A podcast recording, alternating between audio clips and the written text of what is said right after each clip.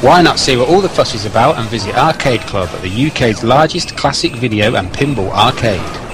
Now open Saturdays and Sundays. Search Arcade Club on Google or Facebook to find them, or see links in the podcast notes on our site.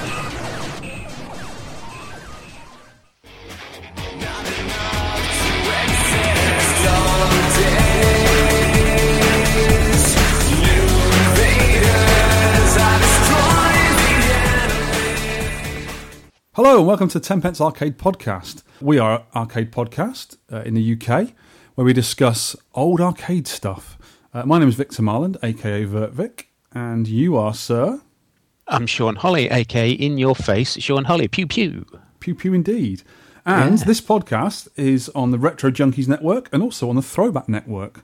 Uh, if you want to listen to some quality podcasts about old stuff and video games in general, go there. There's loads to download.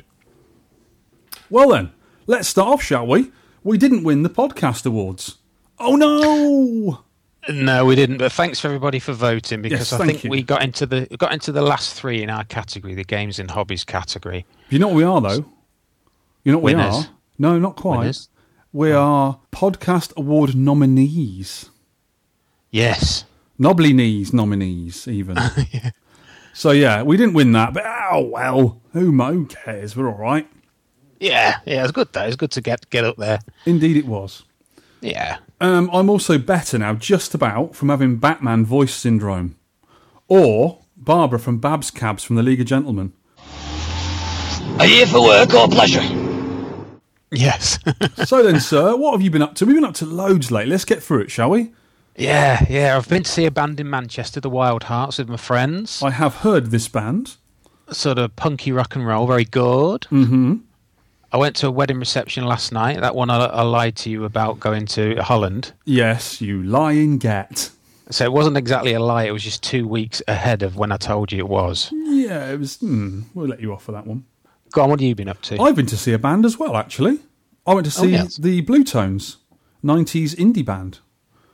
Ah, They were I've heard of absolutely brilliant. They were really good. I like the Bluetones a lot. They sort of stopped for a while and they've come back together again. But Mark Morris, the singer, produced a, a few single albums uh, on his own, which were really good as well.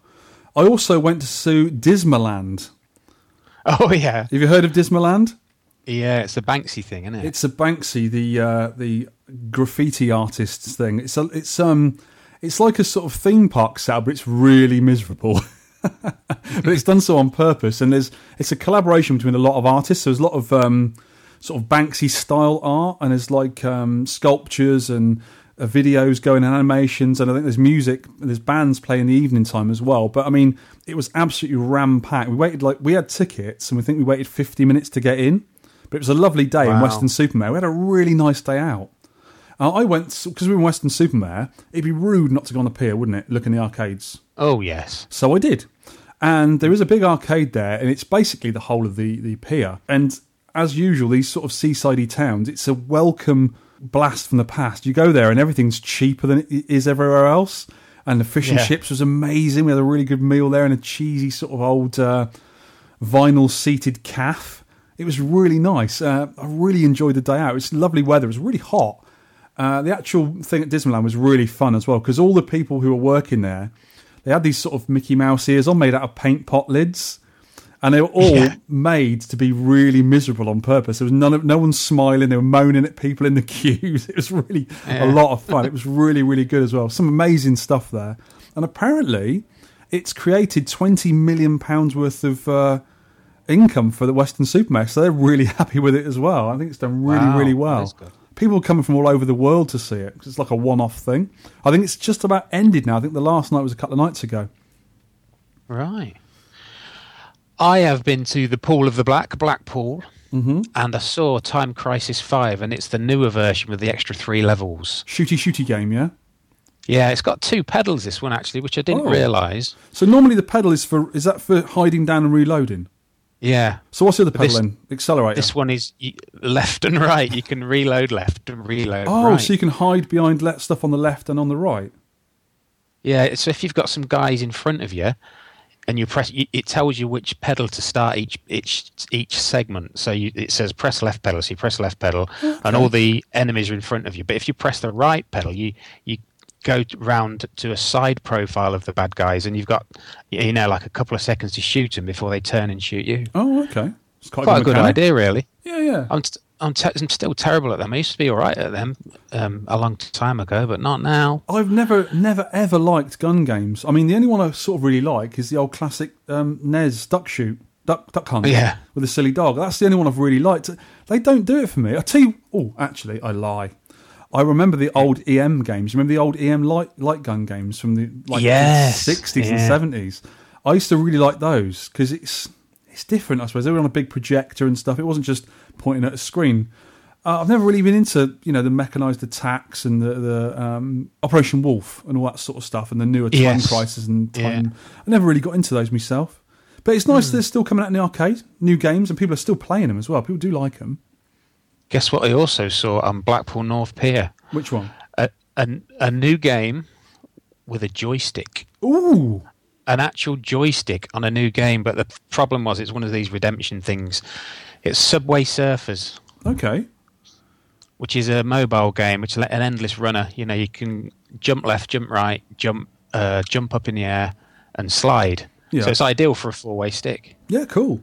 They need So to do like a- Crossy Road with a stick. That'd be awesome. We can talk about Crossy Road in the arcade news. Actually, Ooh, okay, brilliant. go on. What else have you been up to, sir? Smarty Martin Laws, friend of ours, come round last Sunday for, to uh, nerd out with me, as you like to call it. I checked out my arcade. We had a good go at Death Race.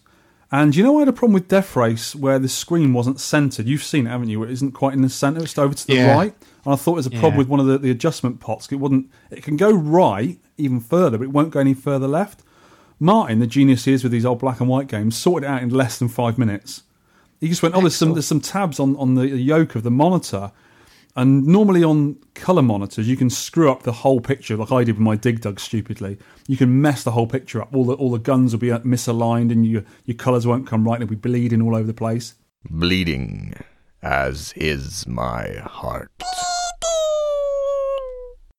yeah, With a black and white, it's totally different. It just moves the screen around, moves the, the single gun that moves, and he got it in the centre. I Went, Whoa, you've done it, you've done it! And he sort of adjusted it out a little bit so the screen's a little bit bigger, and it's absolutely perfect now. I'm so happy with it. I think Brilliant. the only thing I've got to do now is find a piece of black, black um, smoked perspex to put in front of the actual screen to disguise the scratches on there, and that'd be finished. We had a Yeah, good go of it as well. game, he, actually. he did like running over zombies. It was quite cool. And he had a go of asteroids as well, but he couldn't beat your score. I was trying to get him to beat your score, but he didn't. Oh, I played it early, and I still haven't. So you were in trouble, young man. I have been at Arcade Club all afternoon. Right? Yeah. I've just got back in the last hour. Oh, okay, and I've been soundly thrashed on asteroids by Charlie Farr. good. And Jon Stoodley was there, and he was thrashing me Oh. on Berserk, Berserk Slow Bullets as well. Yeah, But on asteroids, right, I'm now up to 57,710. that is a respectable score, old son. So I'm, I'm improving. Is that normal? Charlie- Did you say or deluxe? Normal, normal Oh yeah, because deluxe is harder. It Hmm. flipping is really hard, isn't it? But David, Charlie Farr, is is absolutely awesome. He's, he's clocked it. He's on 130 something thousand. It's- Incredible we- We'll talk about him later on. He's in trouble. Yes. well, also on when Martin came round to commemorate the event, I made a pear tart tatin the night before as well, and we had it with cream. Oh, it was lovely. It was really nice. I often make a cake for someone who comes to my house. If you come to my house and you're, you're willing to help out and play games with me, you will get rewarded in cake. Just bring out the cake. Cake and fine wine. I thought it was Mrs. Tenpence that made all the cakes. She does, but I do now and again. I do a guest cake. yeah. Yeah, it was really good. It was really nice. cake. As well as um, sorting out my, my Death Race screen, he brought a load of his gear around as well, which I wasn't expecting, um, to help out with the Jet Fighter. You know, I haven't really had much chance to, to mess with Jet Fighter yet, the old black and white game. But we got the Yeah. PCB on the on the bench because I DC modded it because it's an AC game because it's quite an old fashioned game, uh, 1975 I think it is. And I DC modded it because the, the power supply in the machine's actually gone. It's you know it's ruined. It won't work, and I can't get another one. So I had to modify it for DC so I can use the sort of JAMMA switching power supply, which is you know you can find them to a penny. So he got it on the bench with his little test monitor, and he, we were trying different things out with it. And he got these, he got my um, my Logic Probe on it. He was testing a few things because I don't know how these things work, but Martin was showing me roughly in a sort of idiot Victor might understand type of way how things were working. And it, it, Yeah. it is, as they say, logic. It's logically how it works. And he, we tested a few things on there and we found a few Duff TTL chips, which we were managed Right. to replace. I just whipped them out with my desolder gun and put a socket in. We put them in there and different things were getting better. And at the end, he just we couldn't get a screen, we couldn't get a display when we should have done. And there's a few other things wrong with it, which he sorted. And there was, I think, three chips in total we found were wrong. So we replaced those, and he said, "I'll just try one last thing." And he, he shorted two pins on one of the chips, and we got a screen. Right. Uh, because I kept saying, when we were looking at the screen, I kept saying, "No jets yet, no jets yet." And, and he said, "He said, I don't think we're going to get jets, mate." And I, we looked at it, and we actually got the score up.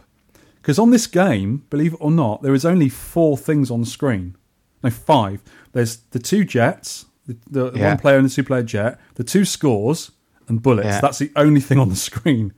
Because if you remember, on the bezel of the actual arcade screen, the bit you put over the monitor, there's some clouds on there, so you can actually hide behind a physical screen.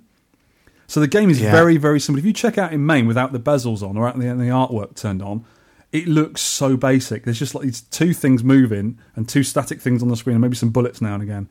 But we actually got the screen up. It was a grey screen with the two scores, so that is definite progress. So he's taken the board away, and hopefully he's going to fix it for me. Guy's amazing, brilliant. Really happy about that. When I get the board back, I'll we'll eventually get onto the machine and get it going. Excellent. You know, you're on about an old game there. Mm-hmm. Well, when I was at Arcade Club today, Andy said, uh, "Come here." So I went round the back, and he's actually managed to find a 1973 Pong clone Really? called called Sports Center. I remember seeing it on the Arcade Flyer archive. yeah. It's called Sports Center. It's got a cheesy cheesy photo. It's like this gold kind of gaudy kind of front on it. Oh, I and it's a four player Pong clone. It's got an LED display for the score Oh, I love stuff like that. and he says it works. So I- I've I've got a photo. I'll have to send it to you, or you can put it on the notes, can't I think we should, yeah. 1973 is my birth year. That is that is really cool. I like that. I think in a big arcade like Arcade Club, you need a little showpiece now and again. Yeah, He's not getting my death race, so I'm not having that. But I think an old Pong would be really cool. I'd like to see that. I can't wait to see that when they when they open up the new place. That'd be r- brilliant. yeah, really cool. I've also been messing with two different emulators, AAE, another arcade emulator to play Asteroids. Yeah, it emulates asteroids a lot better. You can you can change around the graphics, can't you? You can put like the sort of um, the vapor effects and the blooming and the, and the Yeah. intensity a lot better on really sharp screens. Yeah, it is good. It is. Cool. It is good. And also another MAME version called MAME UI FX, Okay, which has got some different ROMs on it. There's a 1942 ROM with the Commodore 64 music. oh it. cool. That Yeah, sounds it. like is it HBMAME, which has got the really odd versions of things and hacks and all that sort of stuff. Like really interesting. If you know the games Yeah. from back in the day, and then you try look at these things that have been hacked and moved around and changed. They're quite fun, a lot of them. And we'll get Hmm. on to that one later on. There's something in the news I've got to tell you about with, with a sort of hacked game. So thank you to thank you to Peter Kman Sweden for Oh, putting me he's a onto that guy. MAME UI FX. Thank you. I'm gonna have a, oh, I'm gonna have a look at that. There, there is right a Monaco GP ROM, so it's got to be a, a sort of a simulation of it. But I can't wait to play that. Yeah. Oh, that's quite good because that's not emulated in MAME because it's got no processor. Oh, cool. That's that. I have owned that game before, but mine was in the in the guise of um, Taito Speed Race CL5. Same game, different cabinet. It's a really Yeah. good game. So that's the one uh, we saw at Eurocade in, in the cocktail cabinet. Eurocade, yeah. Unfortunately, wasn't working. Hopefully, the guys have got it working by now because that's a really rare cabinet. Really, I'd love to play it.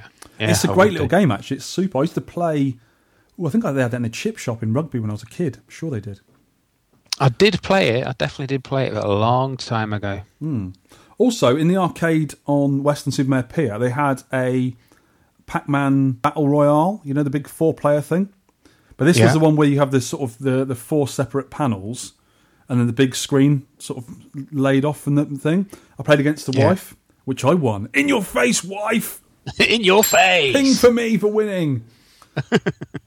also, they had I spied two Space Invaders machines in there, original Space Invaders, but they looked a bit too new and clean to be originals. They may have been repros because inside they had LCD screens, unfortunately, but the actual cabinets looked original. But obviously, with an LCD screen, you don't get the, the mirrored effect in the background with the black lights, like on an mm. original cab. Yeah, yeah. But you know, they were there to play. People can play Space Invaders. There's loads of rides and stuff in there and all that sort of stuff. So nothing for me really. Mm.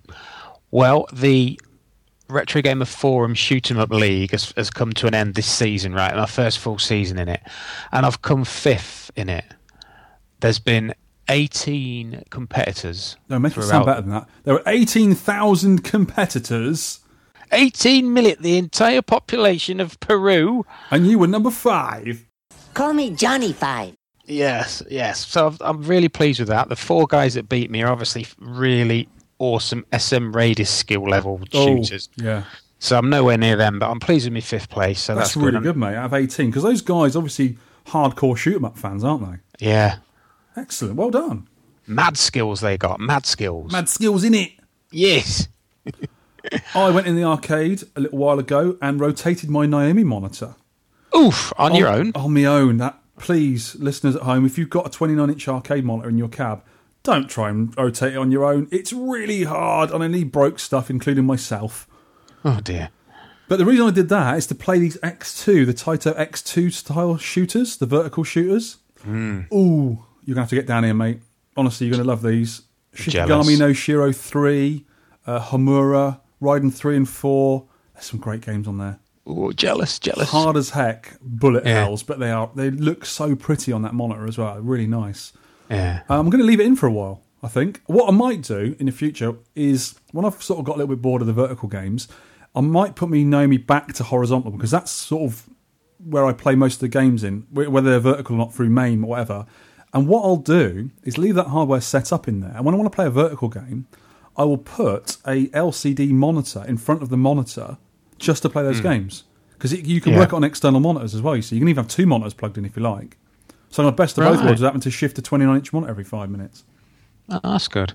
Well, the other thing I've been doing lately is I've been doing a little side project with Sarge. I've been making a Vectrex controller because everyone knows who's got a Vectrex, the old uh, Vector home console, is the controllers on them are rubbish. They're analog controllers, and I think there's only like two games ever produced for the Vectrex that actually utilised the analog controls. Everything was digital, up, down, left, right diagonals, and, and four buttons. Yeah. And they, they've Vectrex has got some really cool arcade ports. You know, Time Pilot for one of them, and Berserk and Scramble and a few other ports, and Yeah. loads of new ones coming out because the homebrewers are going mad on this and producing some cool games. And Sarge did um, a little PCB because he's really clever with electronics, and he's produced a tiny little PCB which can use either digital or analog controls and the four buttons with the Vectrex. So you can just wire your buttons and your c- control stick up to almost anything. You can have micro switch buttons or tact switches. You can have a an Xbox 360 analog controller, or you can make your own little joystick, or use a Sanwa or a Seimitsu. And Yeah. I've actually made a little housing out of aluminium to hold it in. It's quite um, it's 175, 170 mil by 75 by 35, so it's quite smaller than the Vectrex original, and it's got Yeah. four proper Sanwa 24 mil black buttons on it, and Yeah. it uses the the sort of 360 nub because that's the way Sarge did the the, the prototype PCB. But he's gonna we're, we're in the prototype stage at the moment. And we're going to nail down a few internal bits and a few things I'm going to do. Instead of using the nub, we're going to make it like a stick, like a proper Vectrex stick. And Yeah. I'm hopefully going to use tact switch and use digital because I think analog is wasted on it really. Because it's not it's not quite as good. You got it's more of a movement for it. And I think digital would be better with just you know with clicky switches and a proper sort of stick shaped thing. Uh, and I said, Sarge, you've got to redesign the PCB a little bit because it's only a prototype. But the one I've made, I'll put a picture on the show notes. And also, I put it up this morning on the Vectrex um, fans fa- Facebook page, which I'm part of, and it went a bit mad. I think I've had about 40 replies. I wasn't expecting that. So, th- shout out to the, the Vectrex guys for enjoying this thing. Uh, the thing I've opened a bit of a can of worms because people were saying, "When are you going to produce them? How many are you going to make? Can you take my money now?" I was like, "No, Take no, my money. Calm Yeah, down. Not- that.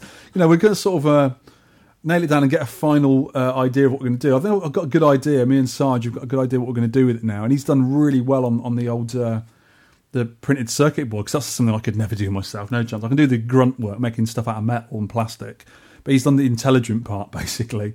Uh, and I was play testing it out the other day, as you do, and it works really nicely. Playing with those Oh, proper buttons, because the thing about Vectrex buttons is the, the contacts inside get dirty, and you've got to really press them hard to get them to work. Unless you take the thing apart, and to take the Vectrex controller apart, you've got to ruin the sticker on top because the, the screws are underneath it; they hide underneath it. Ah, I so you've got to do that. Yeah, you've got to take it apart. You've got to take the sticker off the top. And what I've done with the new one is put actual. You can see some neat countersunk screws. So you can take it apart if you wanted to take apart.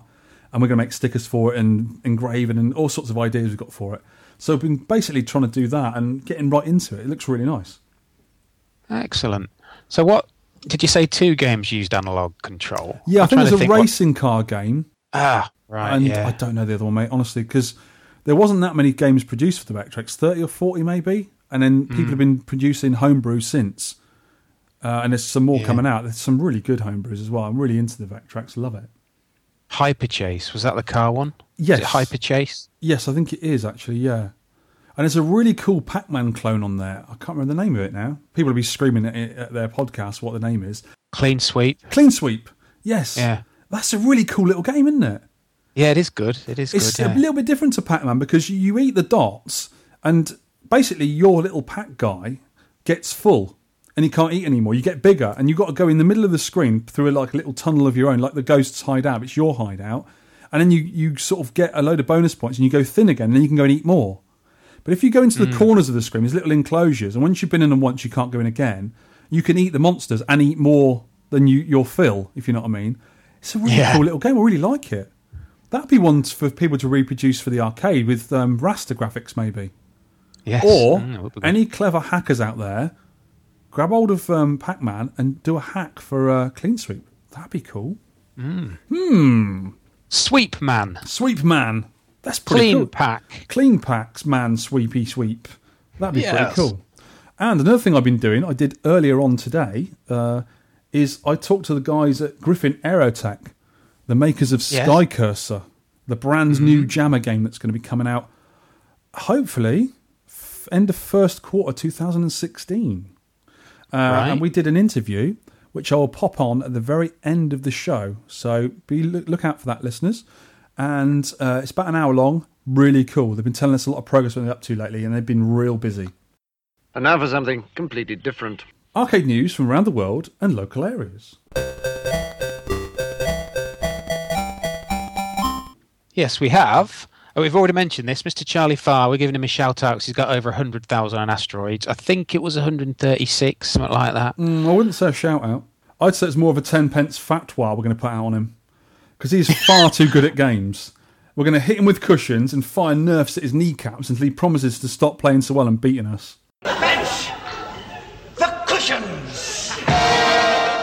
Yeah, up, as I said, I got up, up, up to about 58,000, so I'm pleased with that. That is a really good score for asteroids. I was playing deluxe earlier because I had a little bit of time before I talked to the SkyCurser guys. I nipped in there and I couldn't get more than about 17,000. So your stupid name's all over my scoreboard still. I don't like it. I think I had a bit of asteroids fatigue afterwards because I couldn't get above 10,000 after that. I went away for an hour and came back to it, but I think I was just a bit tired and I just lost it. I just kept dying, so I thought Yeah, I'd better walk yeah. away from I this. I still now. love it though. I'm rubbish, but I still love it. Love that game. I, I, I really, I'm, I'm really into it at the minute, proper into it. Uh, Crossy Road Arcade that we mentioned earlier on. th- there is a Crossy Road arcade game, another hmm. mobile game that's made it to the arcade. Based on the popular mobile app, this two player arcade version is shipping now. It's been simplified so you can just see how far forward you can jump against your opponent. Okay. So I think it's going to be a redemption job, isn't it? I would have thought so. as I was looking at this, I found somewhere else that the original Crossy Road has a, a hundred million plus downloads Wow. on mobile platforms. A hundred million. I'm not one for mobile games at all. I hate the the tappy, swipey screen controls, but I really like Crossy Road. It's so simple. But saying that, as always, I'll always be true to it. It needs a joystick. If that game, Yeah. I'll have to look on Steam or whatever you know PC equivalent is. See if they've they've released a version with a stick you can play. Because if it is Yeah. on PCs, you must have to control it with keys or a joystick, I suppose. That'd be so. And it, also, the in the same sort of vein as Crossy Road with the Pac-Man theme is Pac-Man Two Five Six. That is Yeah. really good. That's the only two games and Grid Runner, three games I've got on my on my mobile phone. but they they are good. They're a lot of fun as well. good. Yeah. Arcade Heroes, uh, recent coin up release update. We can check out their webpage. We put that on the show notes. Loads of cool stuff going on.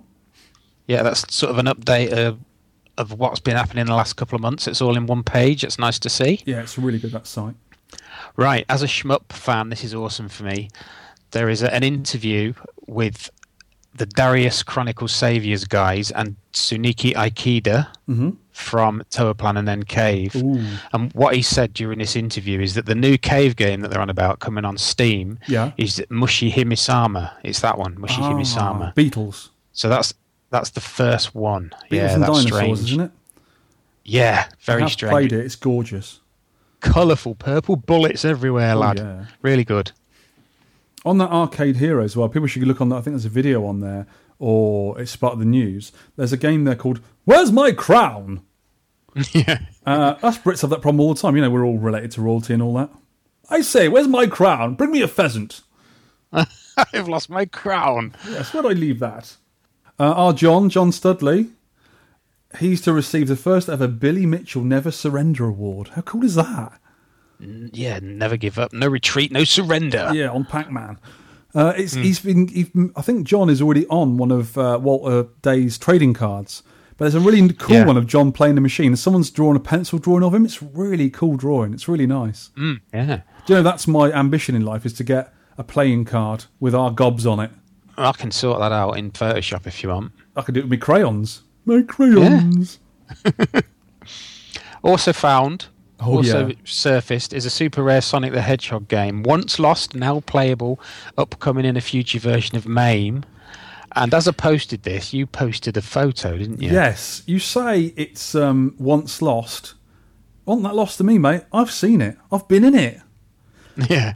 Well, I didn't realise, right? Because when I saw the news a little a few weeks ago, I saw it and thought, oh yeah. And I looked at the video. I was watching it at work when I should have been working, and I thought, oh yeah, it's a kiddie game. You're you're Sonic in a little sort of um, little car, and you're travelling around places. And I think when you you catch up with uh, Robotnik, you got to jump out your car and bounce on him, you know, sort of Sonic style, and get rid of him. But it's a game for kiddies. Yeah. And then Yeah. when I looked on, I think it was UK VAC forum. Someone you might even you that posted it on there. It showed a picture of the actual cabinet that it was in, and it sparked that thing in my mind. Went, I've seen that somewhere.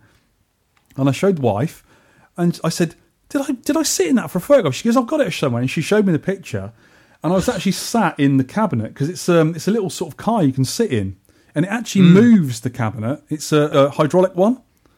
I didn't actually have a go of it because I think the, the, the people at the zoo uh, in ooh somewhere in Japan I can't remember it was in Japan, but I, I we was at the zoo one day because we were supposed to see in a castle there, and it had scaffolding all over it because they were repairing it, and we said let's go to the zoo because we always go to zoos whenever we go to a new town.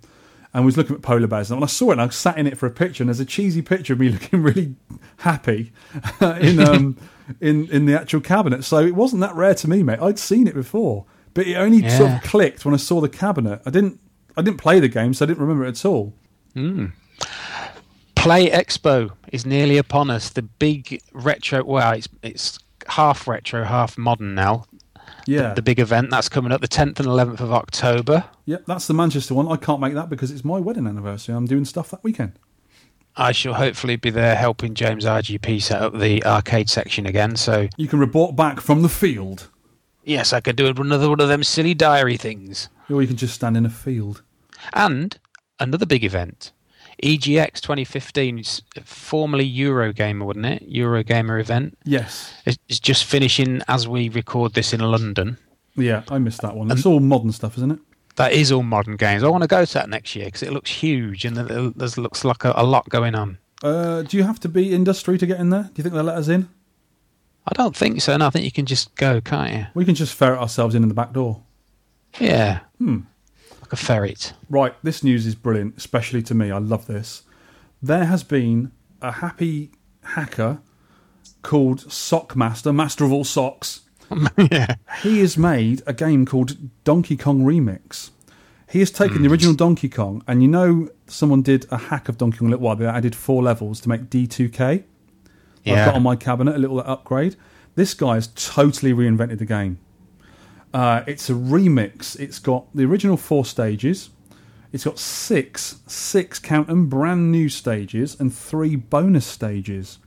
Wow. the original stages he's changed slightly for the second, third, and fourth loops when you visit them. Uh, he's totally changed it. He's even put there's a thing now where you have blue hammers, and you can jump with the hammers because normally on Donkey Kong you can't. So you can jump to different levels, get in stuff, and you can jump over a bad guy, get the points, and then hammer him as well. It's I've seen the videos of it on over on the uh, Donkey Kong forum. It's really really cool. There's um there's bouncy springs that could lob barrels around as well as you. You can change uh, direction of the elevators. Oh, there's so many things. I, I recommend people just run right over there now. Pause the podcast, go to the Donkey Yeah. Kong forum and have a look at the videos for it. It's Donkey Kong remixed, and hopefully the guy is going to make um he's been talking to a hardware guy about releasing this on an add-on board for Donkey Kong PCBs. Sockmaster, if you're listening, take my money now and give it to me. I thought Donkey Kong D2K was really cool. This thing is 10 times better and more playable because it's not as difficult. But it, he's also, I was reading on, on the Donkey Kong forum, he's actually changed the, you know, the, the famous kill screen where things just stop Yeah. he's changed it. Instead of it stopping, it goes absolutely berserk. There's about 20 barrels on screen. There's like 10 Firefoxes after you, and it just goes crazy, and you just got to try and survive it. It is Right. a lot of fun. It looks really, really cool. So if you like uh, or curious about Donkey Kong, Donkey Kong Jr., D2K, and even Crazy Kong, you should get on the Donkey Kong forum. It's really cool, especially if you're a technical player and you want to sort of improve. There's loads of uh, hints and helps, and they, they delve into the game, they hack the game, they do high score things. I think all the, the top players in the world are on there and stuff as well. Also, Sea Monkey Adrian has been messing around with the L system, you know, the Taito L system, which is quite um, versatile. And Yes, he's trying to yeah. get Chuckie Egg 2 on there, you know, the old Spectrum game. Chuckie And Egg 2. Number two, yeah. It's quite a bit different from Chuckie Egg. Good game, though. I don't remember. I don't remember if I've played that. Yeah, it was a Spectrum. I don't think it was on the Commodore 64. It was on the Atari ST, and he's been messing around with it. So much as kudos to him. He's been doing really well, and he's been doing some rolling demos of it actually working on arcade hardware with the code from the Spectrum version. And I think he's going to stick with the Spectrum graphics because you have to modify the screen slightly to get them all in there because of a different pixel rate to Yeah. the arcade hardware. But uh, Adrian's going to do it. He's sort of settled on it now. He's doing really well at it. Clever guy. He is clever, and he's speaking to me at NERG about the the difference in resolutions. He's losing me a bit, but yeah, clever guy how he gets it all to fit in and work. Mm, absolutely. I uh, also today actually I've interviewed Craig Turner and Dave Otto of Revival Retro Events Yeah. about the Winter Warmer coming up in when is it? It's the end of November, 28th and 29th of November. Yep, I'm looking forward to that one. And, we've, and we've got like a 15 20 minute interview and I shall can we put that in here? Yes, let's shove it in right now. So I understand you've got a little event coming up somewhere. Where would this be, David Otto? Wolverhampton in the Midlandshire.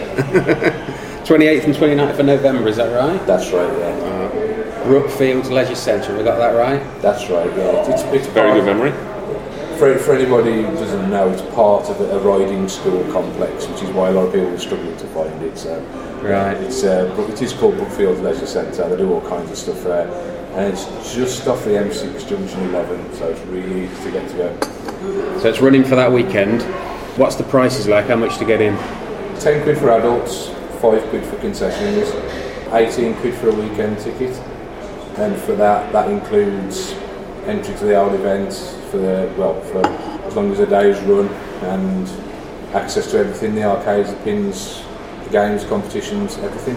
Right, so what can we expect then? I know there's going to be cabs, consoles, you've got a few traders lined up, A few pinballs as well. a few pinballs. Is your, Zach- is your Zaccaria going?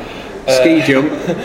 Touch wood, the Zaccaria will be making an appearance. Uh, I've got to go through about 14 miles worth of wiring first, though. Oh no, I can't believe it. Think the, the amount of work them things take just to get them up and running. I thought an arcade cab was complicated, but you look at one of them, it's like unbelievable. The, the guy who got it off though had done a lot of work, and he'd already said he'd done quite a bit of work on it, but he just he hadn't got to the grips with it. He had to getting the game to run at it. He mm. got the power and everything back to it, but he hadn't got anything else running on it. So I think you got too much power involved because there's a few melted wires inside. You've not electrocuted yourself yet, then? just once. No, that's not a bad day. Just not just once off the pinball machine. I'm doing quite well. So, you- so you're on three electrocutions now. Uh, Off a monitor, do you get electrocuted? it's more than three. There'll probably, probably be a few more in the next couple of months because he's also got to work on about five of my machines to get ready for, for November. So I'm imagining I'll have a few more shocks before then. So So I, I saw on JAMMA Plus there's kind of a cab list going. yeah, Um, what what cabs have you got confirmed so far? right. Oh, so it's quite a, quite a list we've got going. We've About definitely thirty odd or something. We, it's pushing 40 now. We're nearly Oh, up to 40. We've, we've got the, some of the some of the golden age classics. We've got Miss Pac-Man. We've got Gorf. We've got Kicks. We might have Phoenix, possibly. Um, we've got Donkey Kong. We've got Outrun. We've got Turbo Outrun. Ridge Racer. Sega Rally. We've got coming. We've got Crazy Taxi. We've got Hyper Street Fighter 2. We've got a few candies coming with some Jap shooters and stuff in. Um, Oh, I like them. there will be shmups. yeah, There will be shmups. definitely. Got a couple of Neo Geos coming as well, which will be quite nice. Um, Mike Lees had mentioned he's got uh, Neo Geo coming in one, and uh, Pete Smets from Rastamania, he's bringing seven cabinets out from Belgium. They're, they're quite unusual actually. It's, it's, it's some jammer styles I've never seen before, but they're quite Belgium, impressive. wow. All the way. That's good, that's good. So what consoles have we got confirmed? Because I, I understand there's quite a few of those. Right, yeah, we've got, well, all the classics are there. We've got uh, the 8 bit, we've got the NES, the Master System, the 16 bit.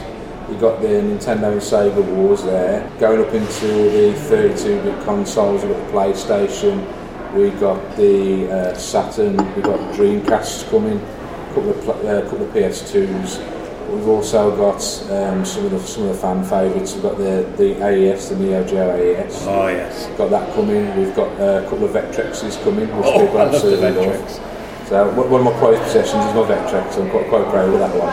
And I found out that one of our teams got one, so they're bringing one along as well. Um, but then we've also got all the old computers coming as well. We've got the, the trifecta of the Speccy, the Amstrad and the Commodore coming. Yeah. And then you've got the ST, the Amiga. Uh, we've got an Atari Falcon coming as well. And there's an Atari Falcon. Oh wow. That was. Was that after the ST? Yeah, it was. This, it was kind of their swan song. I suppose it was designed to compete with PCs directly. And it, I, I don't know if I'm not quite sure the full story. I don't know whether it got limited release or zero release over here, but there's not very many complete systems available. There's quite a lot of prototypes out there, but um, I believe we've got an original one coming to this one, and probably a few more surprises that people are digging out daily. So we'll see what comes about. And then most of those are going to have flash drives on, so Right. none of this playing around with tape decks trying to get the volume right to get it to load business. Everything, everything will be on instant load and instantly available. That's the only thing I don't miss about them old old computers is the loading times. It's quite good because a lot of the collectors we've got, they, they really look after the stuff we've got. Uh, and I've found out uh, RCM uh, up in Leicester, they've, they've said they want to get involved again this time, so they're going to provide a lot of the handheld stuff, the handheld and the portable, so that they'll have the tabletop LCD arcades, they'll have Oh yeah, yeah. I've asked them to bring their virtual boy because I'm a, I'm a personal favourite. That, that's, that's one of my favourites. Uh, traders wise, what, what traders have you got coming? Well, as I just mentioned, we've got um, Pete Smets coming over from Belgium with his arcade wares from Rastamania. Chris Wilkins, who used to be partnered with, he's, he's popping along and selling a few of his books. Uh, we've got uh, Saw Film Retro Gaming, they're, they're a favourite because people like the, they do a lot of the import consoles and stuff like that. So they have a lot of the Jack rarities and things like that. Uh, we've got Every Bit Gaming, they do Game Boy modifications and they're selling all kinds of retro games and systems.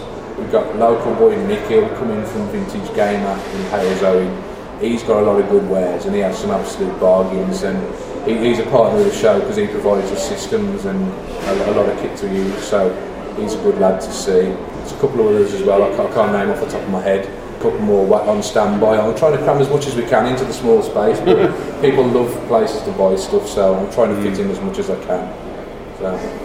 Can you tell us a bit about the history of the event, right? Because the first one I went to was last year, and it was brilliant. It was a really nice atmosphere, well laid out, loads of consoles, a bit of music at the end.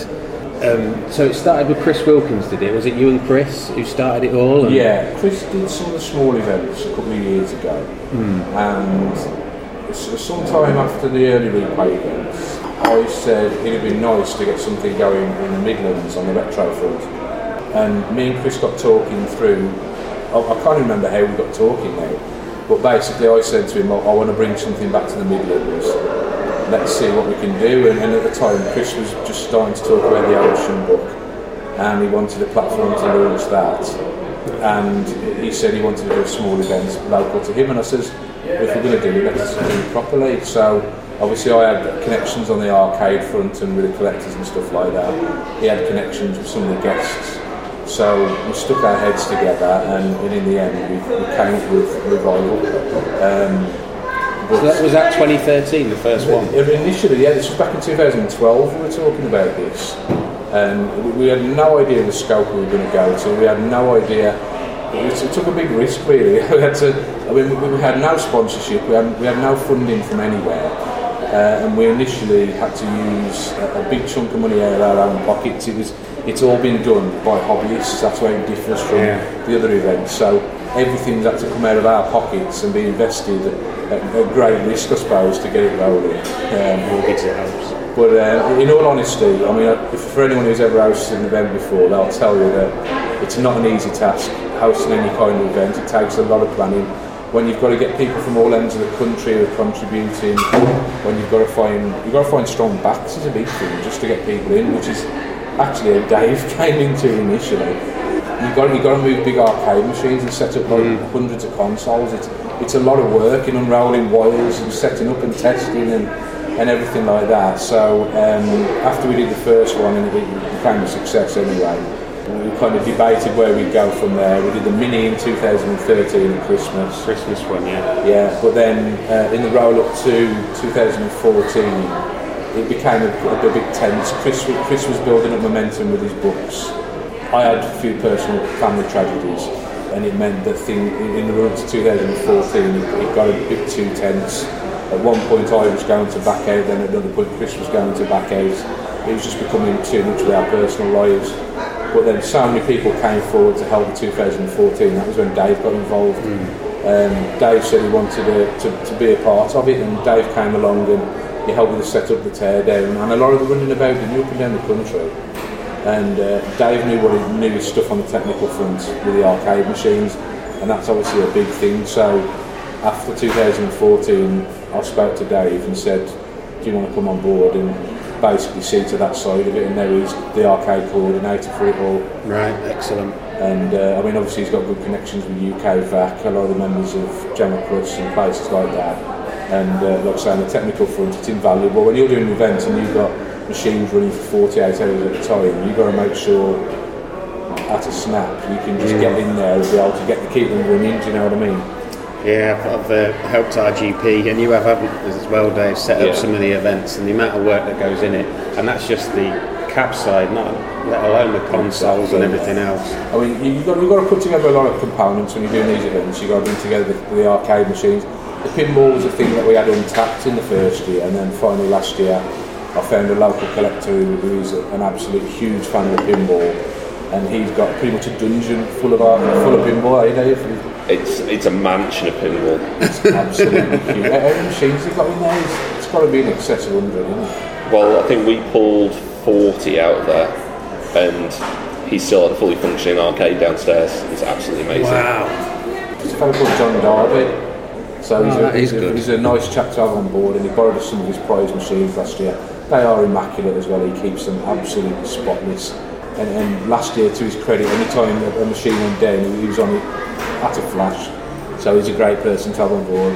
We've also now got Steve Paget, who's done quite a few things. He does private rentals, but he's got a nice pin collection as well. And he's got um, he's got Family Guy and um, Addams family. Addams Family, yeah, a couple of favourites. Um, he's providing of kit now. But pretty much this year, uh, Chris spoke to me about October last year and said that, you know, do we want to carry on and do another year? And I said, I'm not sure yet. Got to see where my family lies and things like that. And then in January, he said, I can't do it anymore. I've, I've got to get my books going. I've, my, my job's getting busy and Yeah, whatever else. Chris stepped out and just asked me what I wanted to do, and I said, "Well, I've decided now. I, I want to carry it on." I said, "So if, you don't want to carry it on, I'll just have to start again and, and build a mm. new team," and that's what I've done. I found that Dave, I asked Dave if he wanted to be on board a bit more with it, which, which he is, thank God. Yeah. I've got, I've got someone to lean on, which, which is always nice. and then what I've done is review a lot of our former crew members, they've got on board, they've become more involved. And, and as it happens, a lot of people have stepped forward and said they want to be involved, but the, the, re- the reason we're only doing a smaller event this year is because the main event takes a year of planning. And it's, you know, summer was already rapidly approaching by the time I got a team together. And I said there was no way we could have gone full scale this year, which is why I've scaled back and found a different venue for the winter. And the intention of this basically is to make sure the interest is still there and hopefully raise the funds to deposit for next year. Following year. And go back full scale. Yeah, we, I want to return it. I've got plans now uh, to do two large events rather than a large one and a small one. The plan is to do uh, a large early summer event, uh, slightly smaller than last year's, and then do a similar size one towards Christmas. And that, because there's so many dates on the calendar now, anybody who, who misses one will be able to attend the other but still see the same kind of content, if you know what I mean. You can never have too many dates on the calendar, I don't think. No, no gaming events happen in the Midlands of any note since Games Master Live in 1992, so, you know, that's a, that's a long time ago. And I was at that, by the way. so, um, when we brought Revival back, I said, even though I would like to go around the country and do a little bit more, but it's about trying to keep it Midlands and also found people, uh, a lot of East Midlands, we found people down Devon and Cornwall want to contribute, uh, people over in Wales, and because we're centrally based, no one's got any problems with access because mm. no matter which side of the country you're coming from, it's equal distance for everybody. But I I have, I have got plans to do something big down south as well. We're talks with some of the guys from the UK VAC about that. I'll go see what happens Right, well, that's next good. year. I can't mm. say too much on it at the moment because they've asked me not to, but I'm, I'm in talks with some people about that. And ho- hopefully, if I do do a two event thing, maybe one will be Midlands and one will be a bit further down south. So Right. grab, grab the guys down south, give them something to look forward to. And of course, we operate the uh, we've got a membership scheme with Revival. So Yes. yeah, the, the membership scheme is quite important because yeah, we, we felt it was a way of making people feel like they're involved, even when they're not part of the team. And people who've got the membership card, they get to come in early at every event, and they also get a big discount with the traders. And it, again, it kind of creates it's great value for people, but it means that they've got a kind of a bonded show. Then they feel like it's something they want to be a part of because mm. they're getting rewarded for being a part of it. So, and, and that's been that's been really popular now. There's probably 300, 400 people who are members now. So, and if, if you can get an early, an hour earlier at any show, then obviously that works to everyone's advantage. Right, excellent. Right, so thanks very much for your time, guys. I've got one more question each, which I'm going to ask everybody now that I speak to. Your favourite arcade game, because this is an arcade podcast, and why? Go on, Craig, what's your favourite? Oh, go on, Dave. Dave first. Favourite arcade? I think I might know this. I think you probably do. Yeah. Phoenix. Yes. Always will be Phoenix. I will teach you the three bird trick. What, oh, what's yours, Craig? What's your favourite arcade game? I'll probably be crucified because mine's not exactly golden age, and my, my all-time favourite is Killer Instinct, and it, it's a Yeah. very it's a, it's a very sore point, which which Dave will tell you. I've, I've been hunting for that machine for ten years now, and hardly any come up in the UK. It's just it's just hard to find one to come up at all, and it's killing me because I put my hands on every other machine that, that I've, I've wanted, and, and Killer Instinct still eludes me to this day. And I've yet to put my hands on a Killer Instinct One machine. I nearly got one a few months back, but it just kind of fell through. So uh, I'm, I'm still still waiting to get my own. But I, I am pretty good at the game, and I do love my fighting games anyway. It's just just such an impressive machine. I know it's not I know it's not a golden age classic, but it's just such an overpowering machine. It's got huge, massive sound system that just booms at you when you stand near it, and the visuals are very impressive. Uh, it's, it's just, it's just, it's a mark of an era for me. you know. I think it was, I think it was c- cementing my love for Nintendo at a time when I was falling out of love with them because of the delay of the Nintendo 64. So Yeah. it's, uh, it's something that I'm going to get my hands on one day, and I'm going to hold on to it. Right, guys, so thank you very much for your time and good luck with the event, and we'll see Thanks you very in a much. couple of months. Thank you. Excellent. Nice to hear from the guys uh, telling us a bit about the event. I'm looking forward to that one. I'm definitely going to that because it's only mm, two hours away from me. Yeah, and me. So it's, it's like middle middle of the country, isn't it? Really? Excelente. Yes. That's that. Shall we do some pickups? Let's let's do some. Have you got any? Um, I'm scrolling down. Yes, I have actually. Go on, let's do yours first. 'cause I've got quite a few things. I've got tons. Do you know actually I've I've actually got one of your pickups by mistake. Oh yeah. I don't know if right. Have you been stealing know, from me again? I have from Eurocade. We got that really cool 3D Gallagher poster, didn't we? Off of the guy, that guy called S Jark. S Jark. I don't know how you say that, Okay. but he made these Gallagher posters. Oh yeah, they're really And nice. go- you nicked my one, did you? He gave us one each, Ooh, and when I took it out of your boot, I've got home and I've got both of them. You sneakily rolled it up with your one. You Yeah. swine, sir. So one's on eBay now for twenty quid. It's it's, it's got four bids. Talking of a Galaga, Gallagher, yeah, Galaga, um, we got a mention on the Pie Factory podcast of the day. we did. Yeah, because I, I wrote in some about the joystick from Time Pilot and Gyruss. It's a Monroe stick. It's sort of it's a rotatey joystick rather than just a sort of digitally clicky thing. And they found out the correct way of pronouncing what we say Gallagher. Those guys, one of them at least, says Galaga. It's actually Galagar because the people who, who developed the game called it Galagar. But because everyone was calling it Gallagher in the arcade, they sort of just ran with Gallagher because everyone knew Gallagher rather than Galaga. Gal- Galagar. Galagar. Sounds like some weird fish. it's the same print, the same intonation as Galaxians. So Yeah. you, so you say Galag Galagar. Are you drunk, sir? oh, don't matter. It yeah, so that is. The, matter, I don't think I can bring myself. I know I, I always moan at people who say Tato rather than Taito, Mm. um, but I can't say Gallagher. It's just Gallagher, isn't it? It's Gallagher, innit? That's you with the biscuits, though. So Yeah. pickups for me. Uh, a few Taito Type X2 hardware I got a little while ago. I've now bought a DarkSoft hard disk drive full of games. There's 29 games, count them, on there. Highlights, I've been through them all, just a quick look at them, are Raiden 3 and 4. 4 is insanely hard, though. It's really difficult. Looks lovely, though.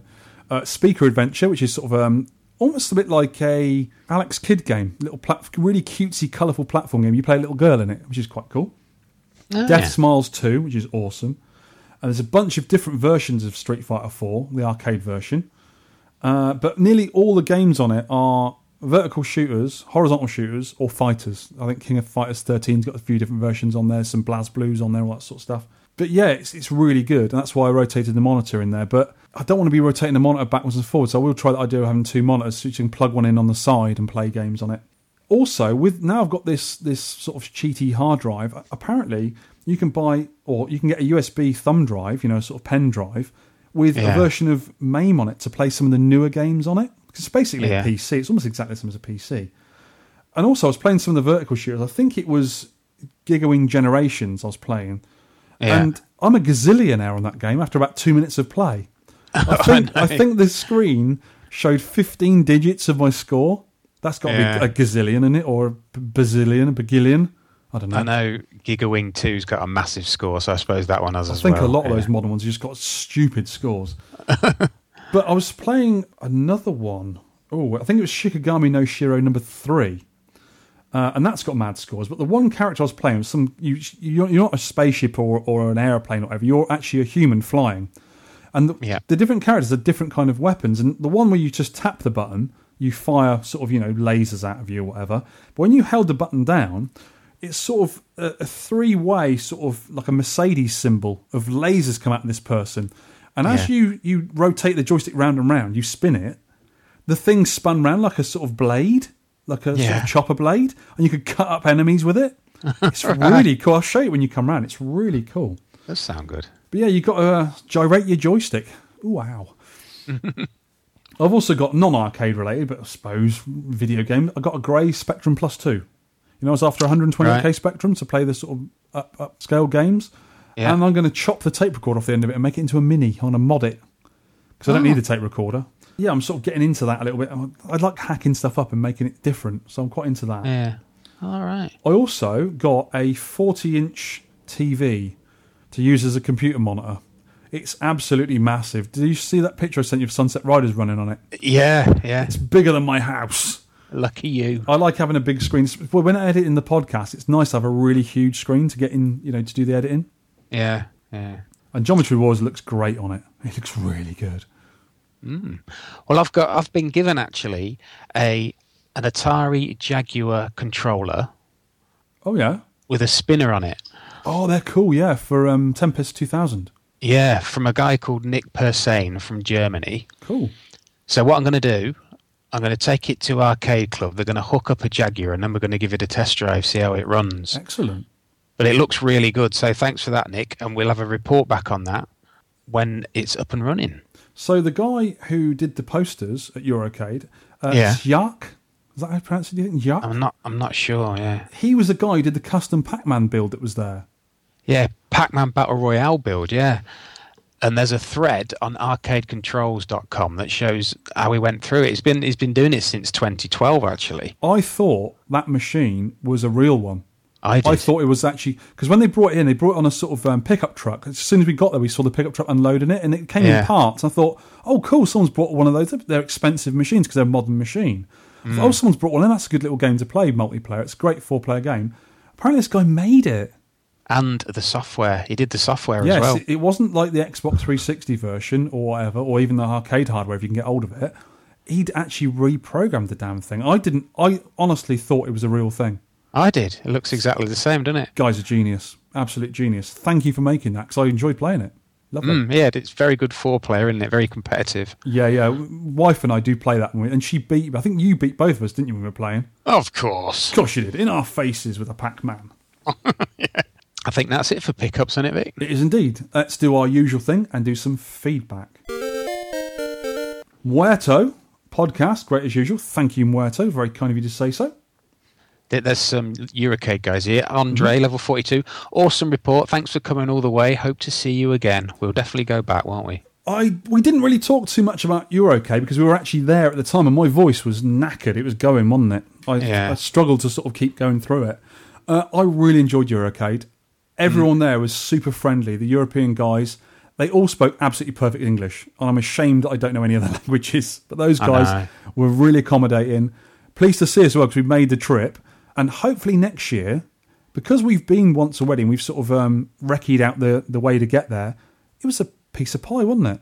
It was Yeah. easy.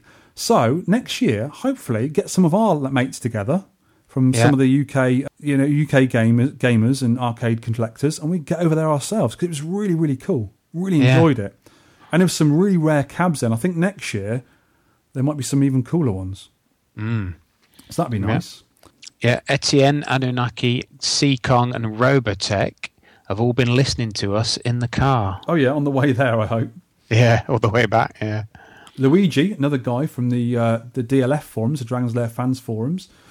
Guys, you could have asked, and I would have shown you the cassette player inside the Journey. Remember, Journey runs off a cassette player for the music. Yeah. I I wish I'd, I we sort of forgot about it, didn't we? We're too busy Yeah. playing and talking. We sort of forgot what was going on, and I did want to see the hardware inside that. And also, we was going to try on the Berzerk machine was there. We was going to see if it was real hardware by holding the two start player buttons down and seeing if it was the um, the more modern equivalent, which plays Mm. frenzy and fast and slow bullets. Well, we forgot to do that as well, didn't we? J Rock, yeah. The yeah. J Rock board, that's it. he says it's a, a, a cassette player from Magnavox. That's how old it is. Uh, Yeah. The level 42, Andre found for me at a flea market. By the way, the volume of the cassette player was turned up so you could have heard it. Did you make it to the bonus stage? We didn't really play it that well because you were rubbish at it.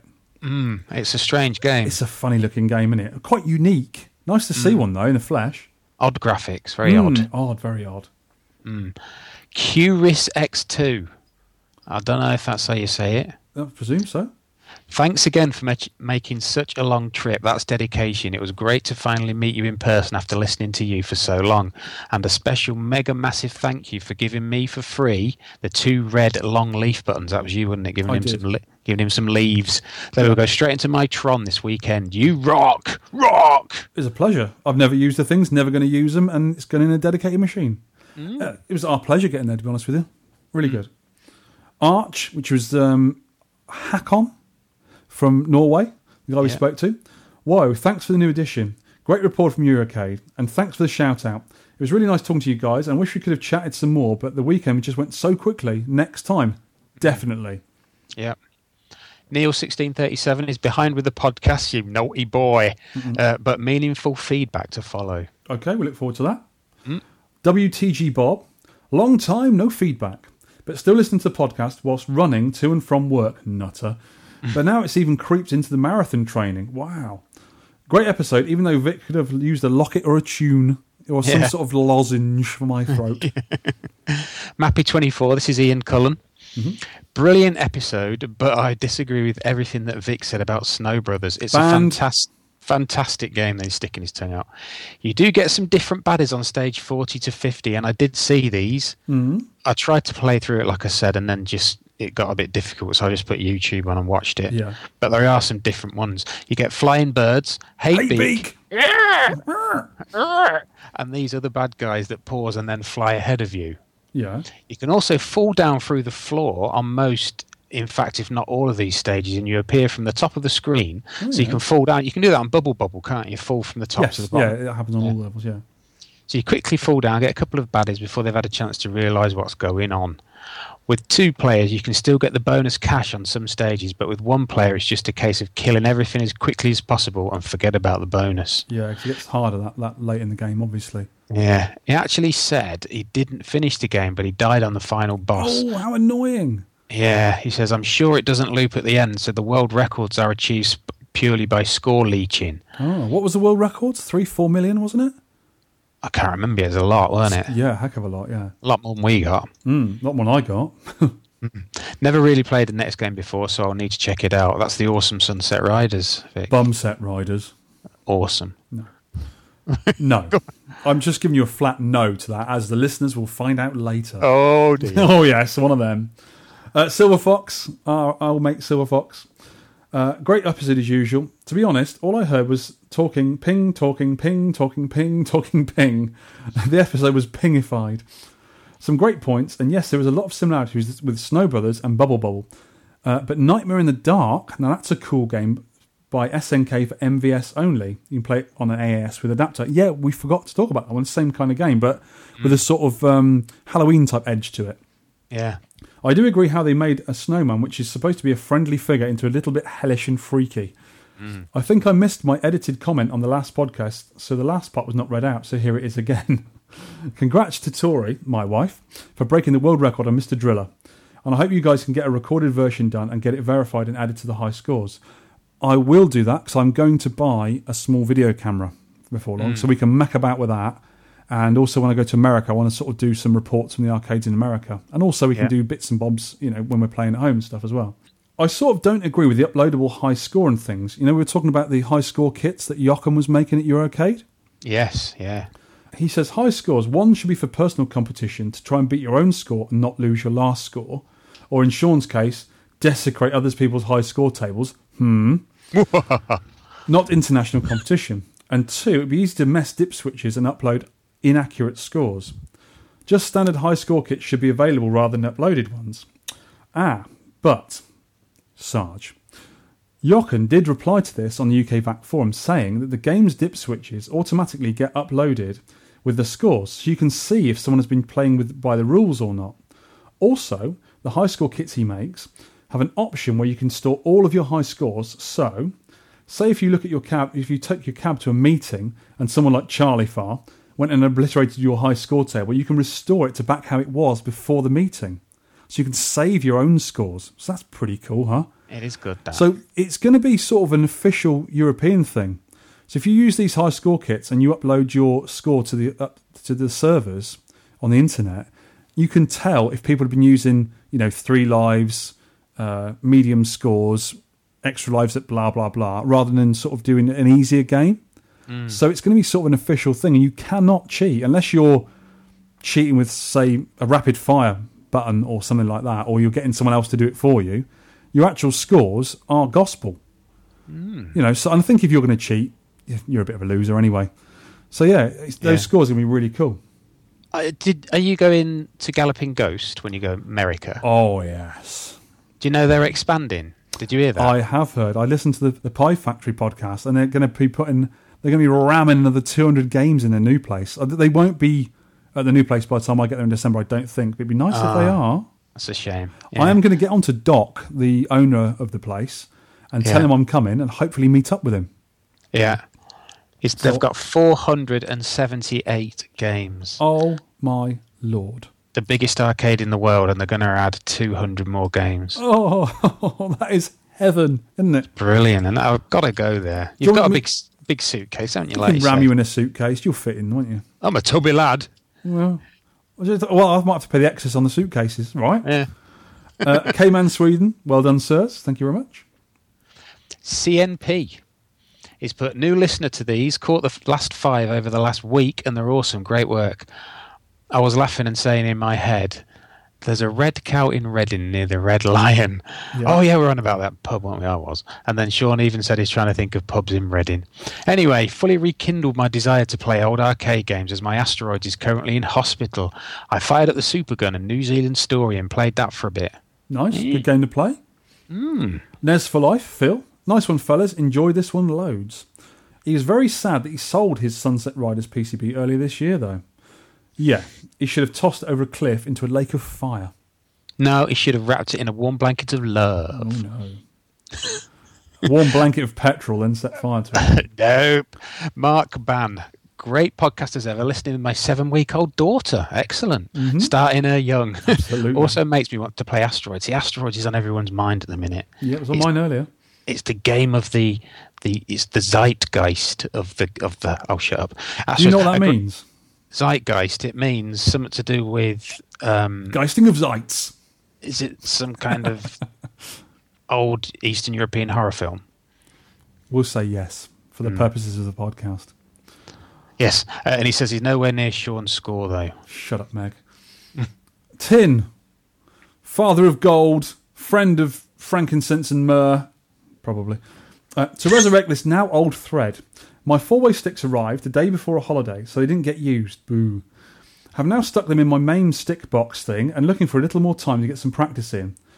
Next week's game, next show's game is a four way. There's a little clue for you there, mate. I don't know what it is. This is the first time I have no idea. Because I'm not going to tell you until the very end. It's something you're going to be good at, and I'm crap at. That's what it is. Uh, I'm all right at it. I'm not sure I like them all that much. They're Seimitsu LS32 SEs. Ah, some more on them too as well. With the gate set to four way, obviously.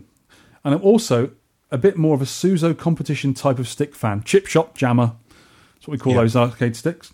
I do, however, find my c- commands are still ignored often though by the little swine. So I'm wondering about Vic's comments about MAME versus a real board. I notice the sound is quite dodgy most of the time in MAME, and sort of the YouTube vids are not. And MAME's speedo is always showing about 99% down to 80% odd when intermission screens are going on. I wonder if that's interfering with control at times. Maybe I just need a faster PC, or maybe I'm actually just crap at it. He's playing Mr. Driller, and I played Mr. Driller on my uh, Naomi machine in the arcade garage, which is MAME. And wife was playing the original PCB next to me, and it was considerably slower on MAME. But on my main computer, which is quite a lot quicker, it was arcade perfect. So he's either needs to change his settings in hmm. MAME, his INI files, because he's got something going. I had this problem with my friend Adrian. Remember, he'd messed, Yeah, messed around yeah. with this, and it was slowing everything down. If you're not got hundred percent, you will not get it perfect. So, Tin, if you send me your INI file, I'll have a look at it for you, mate. Send it to me on the UK VAC private message, and I'll have a look at it for you because it's something to do with that. I think because I think the specs he sent me are, should be good enough for Mr. Driller. Right. He's also keeping an eye out on the internet for a PCB. There's a Mr. Driller 2 on there, but he thinks he thinks he'll keep the funds for Driller number 1. Driller 2 is better, and Driller G is even better again. All three really good games. Driller 2's in Arcade Club at this moment. Oh, awesome. Great. Yeah, yeah, I didn't play it at all. Sorry. I will when I go there. yeah. I'll also actually need to get to fix the horizontal cab that I have it in in time. It's not in good nick. So, yes, get it fixed. Nice one, Victor and Shaun, and give me a new addiction, I think, tar. Bonjour. Thank you again, once again, Almighty Ten Pences, for another great podcast. I think this is from the same same uh, feedback. Listened to three times already. That's because I have a short term memory of a gnat. A gnat, not a gnat, a gnat. And I've been trying to s- some of the other podcasts you've recommended, but completely not managed to get into any of them. which must indicate you possess some kind of superior podcasting skills. So really, Tenpence Podcast is, is in, instead then. Love the background noise in this one, giving a real live arcade and outside broadcast feel, but although the compression wrangled it with it a bit. Do you notice that? I thought that because I edited it right and I sent Yes. it to you as 192 kbps. Okay. And then you've added on the beginning and the end and, and, and put it down to 64. Yeah. And something has happened there. You can tell when on, on when we the S's when we say the S's, you can tell there's a lot of compression and it doesn't normally happen. Oh, okay. So it might be something to do with my Windows compression and your Mac compression might have done might have had a fight. Maybe, yeah. Because what, Yeah. what happened is I listened to your editing at work, Yeah. and it sounded absolutely fine, especially for an outside broadcast. We were just sat on a step outside You're okay talking Yeah. into your little um, dictaphone, and I listened to it, and I thought, all right, when I get home that night, I popped on the start and the end, the intro and the outro.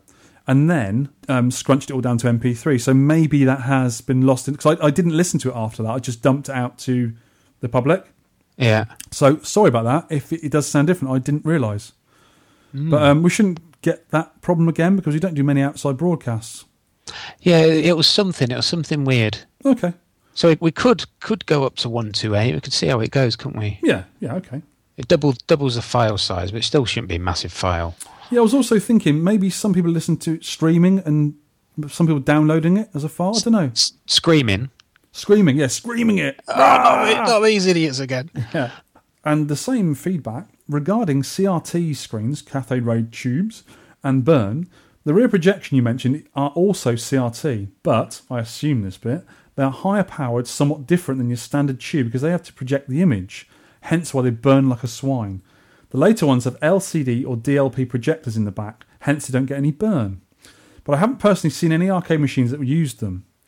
I would have assumed that the manufacturers, perhaps only after the first few cabs, knew static and repetitive stuff would burn in, and like you suggest, decided not to care. They weren't going to last that long, were they? They were money makers. They weren't designed to last 40 years. Mm, yeah. Particularly in them doing cabs with rear projection CRT, they were definitely going to burn in. My personal favourite is pole position, with its whacking great big white game over burn into every cab ever made, I suppose. Yep, you do see that on pole positions. Yeah. Uh, this one uh, from AJ Hipple is Jochen, who the guy who's doing the the high score kits. He's definitely he sort of backed up my thing about the metadata getting sent of the the dip switches. Yeah. And we had uh, Darren Dasborg Mhm. Via Facebook. He's from the Retro Domination podcast. Yeah, the Australian guys. He's just picked up a Dragon Breed PCB, his holy grail, for a bargain price of 150. I presume that's Australian dollars. That's not a lot of money at all, is it? Mm. I think when we spoke to him, I said to him, "Snap that up immediately. That's cheap," and he has. So well done, Darren. Good game. I like it. Good game, good game, sir. It is really good, actually. But also, I just missed the bottom of, the, of um, Jochen's uh, feedback. He says, but it isn't all about destroying high, high score tables on a friend's cab. That's what I wanted at Eurocade. Yes, Mr. Holly. Destroying a friend's Asteroids Deluxe high score table? Hmm. It's a challenge for. It's not a very high score. It's a challenge. You can beat that. I will not let. I was trying to do it earlier. I will not let that lie until I've removed your stupid name from that high score table. You, ooh, ooh, ooh, you monkey. That's all the feedback done. Let's do some shout outs. Right. I have got just one shout out. There's hundreds of people and we love them all, but this is just one shout out.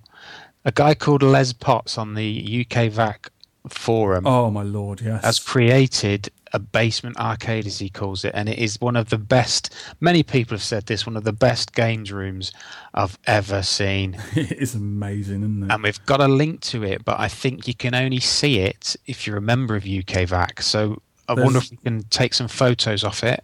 Yeah, maybe. Take one. Yeah. I mean, it is a beautiful place. He's put some before and after pictures of basically he never used the basement in his house because in the UK we don't really get basements, do we? In America, it's a big thing. Yeah. Uh, in the UK, you don't usually get a basement, probably because of the flooding in the UK. But the basement in his house was basically nailed up. You couldn't get down there. No one ever used it. And he's taken the barricades down and he's made the most beautiful, I'd say man cave, but it, it is a proper, almost like a club, isn't it? A pub club with his arcade games in. He's got his own bar in there. He's got a really beautiful lighting system in there. Yeah. Jukebox. Oh, it's it's to die for. I mean, the only one I've ever seen that's better than this is some of the American guys. There was one called Lunarcade a few years ago. Have you ever seen that? No. no. Oh, it's amazing, honestly. but I think um, it got lost. I think a divorce came about, or something bad news happened, and it, it all went. But I mean, if you can look up some more pictures of Lunarcade, it's really, really nice. But that, Les Potts, well done, mate. You've done a beautiful job of it. I mean, I'm really envious. It's lovely. Yeah, he's been working on it for 11 years. Oh, wow. 11 years. And saying that, some of the cabs in there, some of them are to my liking, some not. I mean, but kudos for getting a, a three screened Ferrari F355 downstairs into a basement. yeah, yeah. Shout out for me for Smarty Martin for coming round and sorting my Death Race monitor and playing and enjoying my pair, pair tart tartan. Ta-ta. Also, uh, shout outs to the SkyCurser guys, all three of them getting together and talking to me from America. Thank you guys. Pleasure talking to you again. Excellent. Also for Sarge, as usual, for doing his electronic gadgetry. I spoke to him earlier and we are talking about our Vectrex controller, so that's cool. And also thank you to the Vectrex guys for being all interested in on the Vectrex Facebook page. Mm, Vectrex fans unite, I think it's called. Indeed we do. Unite, up in arms. Yes, with the Vectrex controller, it's rubbish. Let's make a new one. Yes. Brothers.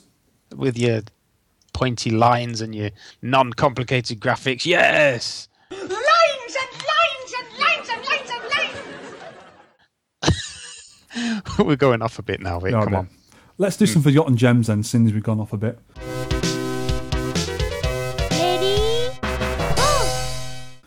Now, I did this one early because it's a game going back to Eurocade.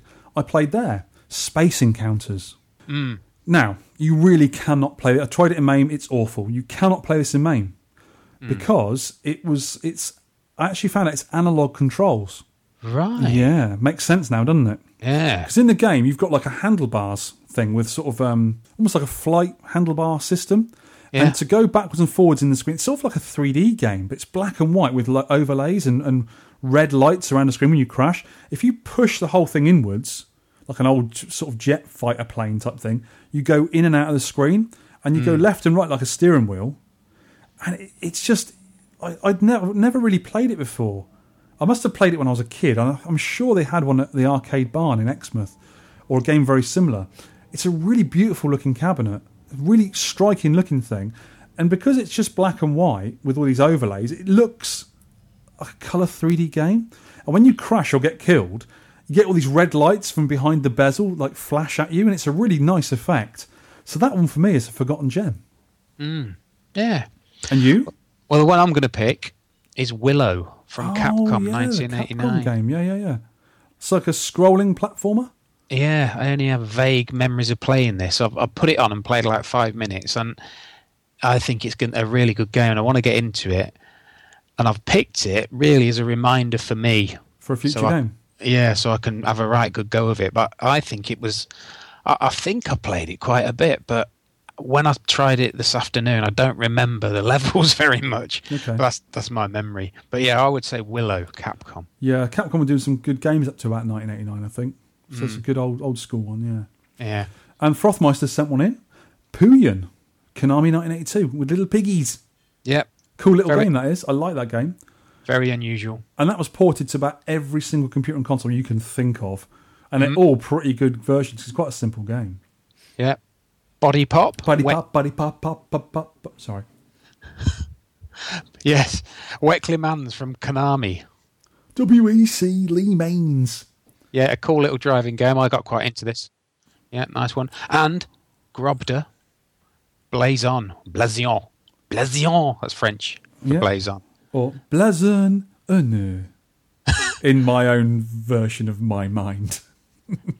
You know, we went in that when we were coming back from Holland. We went in that nice restaurant called Le Tête de Boeuf. Yeah, Le Tête de Boeuf. I've been saying that hell of a lot for no apparent reason. That steak in there was amazing. The French really know how to eat. They really do. It was a really nice place, wasn't it? It's a cool place. Yeah, yeah. But France didn't like their weather very much. It absolutely hammered down with rain, didn't it? it did. I got soaked, didn't We were in Lille, and it was a lovely place, but kind of marred because of the weather. Come on, France, pull yourself together. Get some nice weather for us. Mm. Yes, this Blazon is a horizontal shooter, which I need to have a look at. It's Anything a good. one. It's a really good. one. It's not impossibly difficult like Viewpoint. Mm. Yeah. Uh, it's a good, good game. Good game, mate. Really good. Good game. Good game. Mm. so that's the um, forgotten gems for this time. If you've got any forgotten gems, please write in and tell Please us. send them in because we're getting desperate. Don't for, don't forget. Yeah, if you do forget, we're going to have to change this. What what can we have for next? song? Shaun's singing segment. That'll make him write them in. Did you like me singing? That was good, weren't it? It was terrible. It was Please so don't bad. do that again. I was making myself laugh. It was that I noticed you fool. And I couldn't do anything about it. You were editing. Yeah. You're Right. going to put it in again, though, aren't you? Uh, no, Yes, you are. not unless you hold a gun to my head. All right, a, a virtual gun. Let's have a musical interlude. And would you like Guwange Stage 4 or Guwange Stage 1? Well, I've failed to listen to both of these. So, I make will, it, take it one out of your hat. so I will say stage four. Let's do Stage 4, which is the Buddha stage.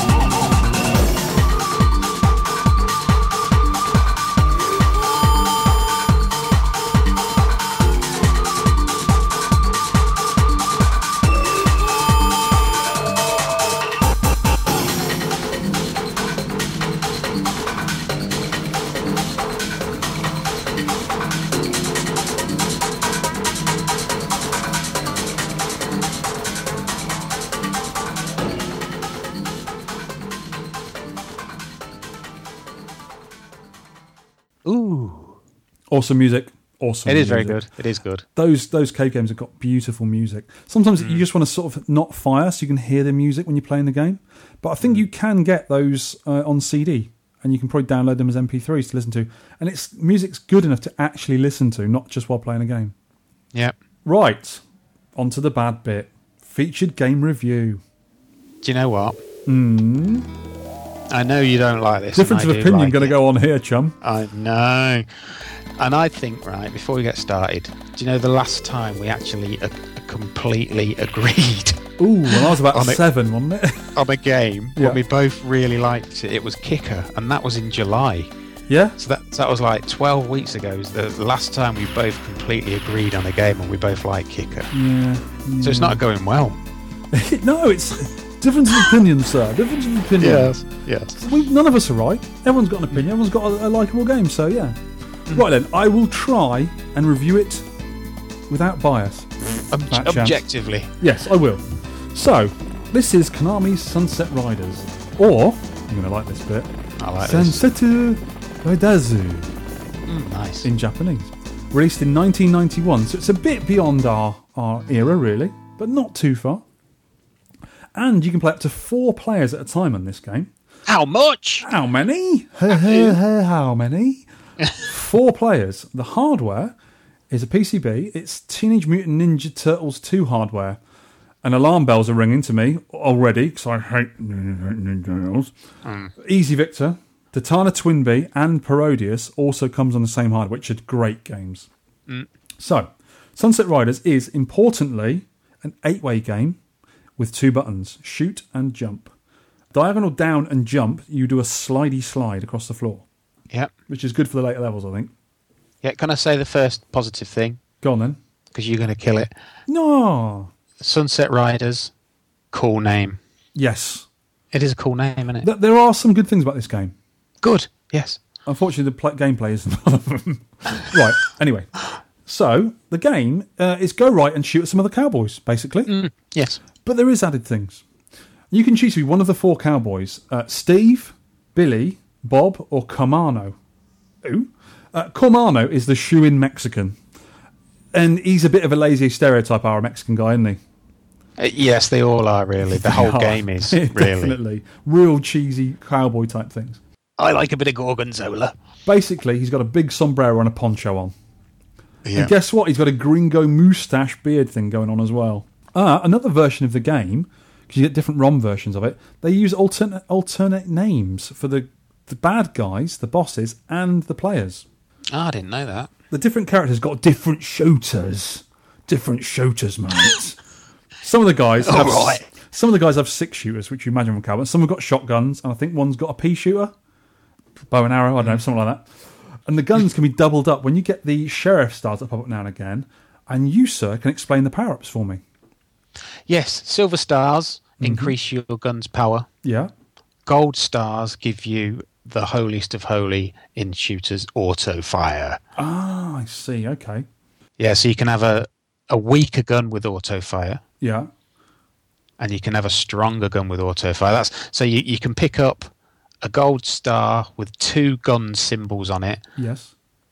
That's a maximum power up, so you get your, your double double shots with auto fire. So that's what you're aiming for. Mm. There's sort of a spread shot, isn't it? You can't really miss with those guns. Mm. But yeah, the the apparently the two shotgun guys, which is Bill, which is Bob, who I used, and Cormano, they've got a wider spread shot, but they're weaker. I use Dave and Trevor. And Steve and Billy have just got two streams of bullets Okay.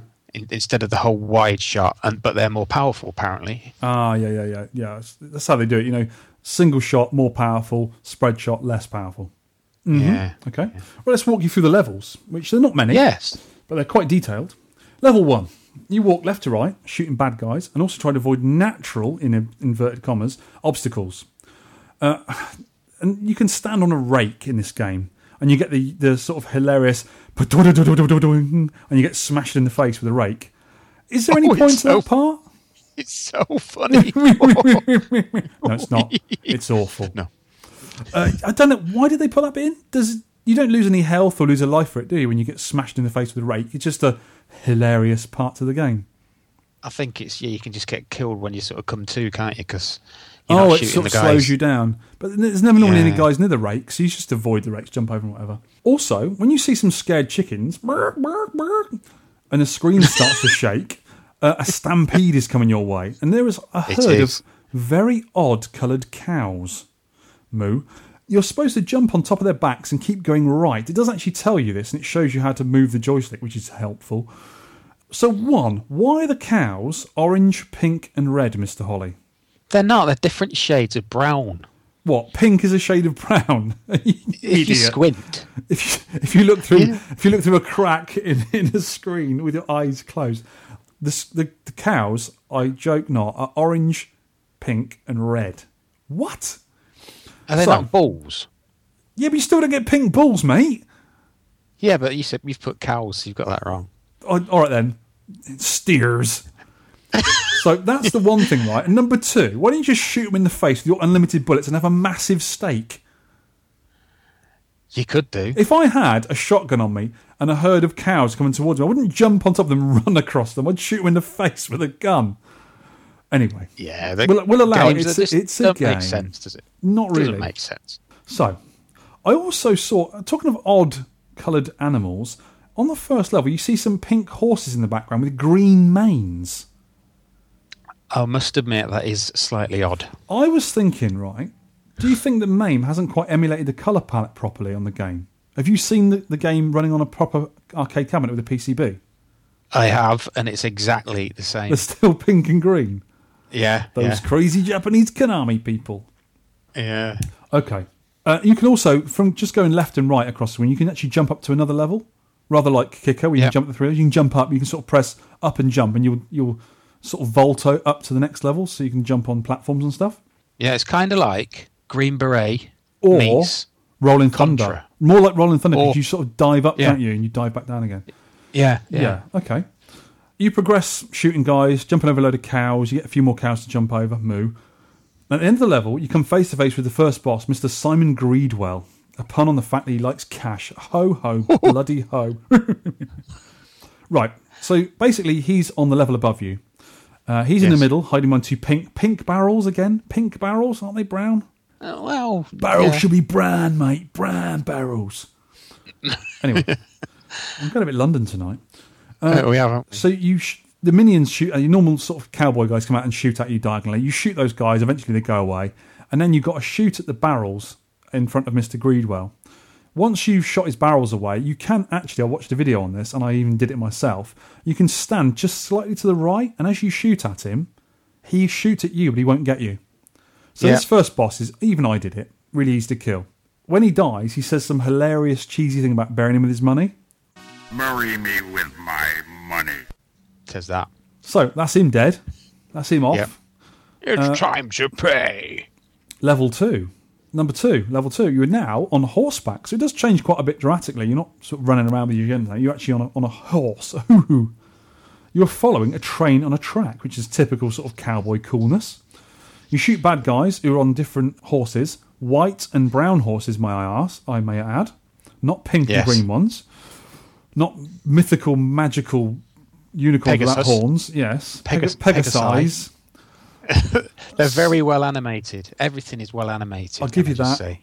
The animation is very good on the game. Very nice. It's loads of detail in the graphics. Well, yeah, it's sort of later hardware. You expect that, I think. Mm. So on this level, you're you're sort of running around on your on your horse, shooting bad guys off. Later on, you get um, a, a, a train will fly by you with more bad guys you can shoot and get the stars and all that sort of stuff. And there's one part in it where a wagon is in front of you, like an old-fashioned wagon. And Yeah. if you don't shoot their wheels off quickly, they'll lob like logs at you. You've got to jump over them. You press jump with your horse, and your horse will do a jump. And you can also, when you pull down, you sort of cower down behind your horse to miss bullets. So it's fairly Yeah. simple getting to the bad guy at the end of this. And that's when I sort of got stuck because the bad guy on that is annoying as heck.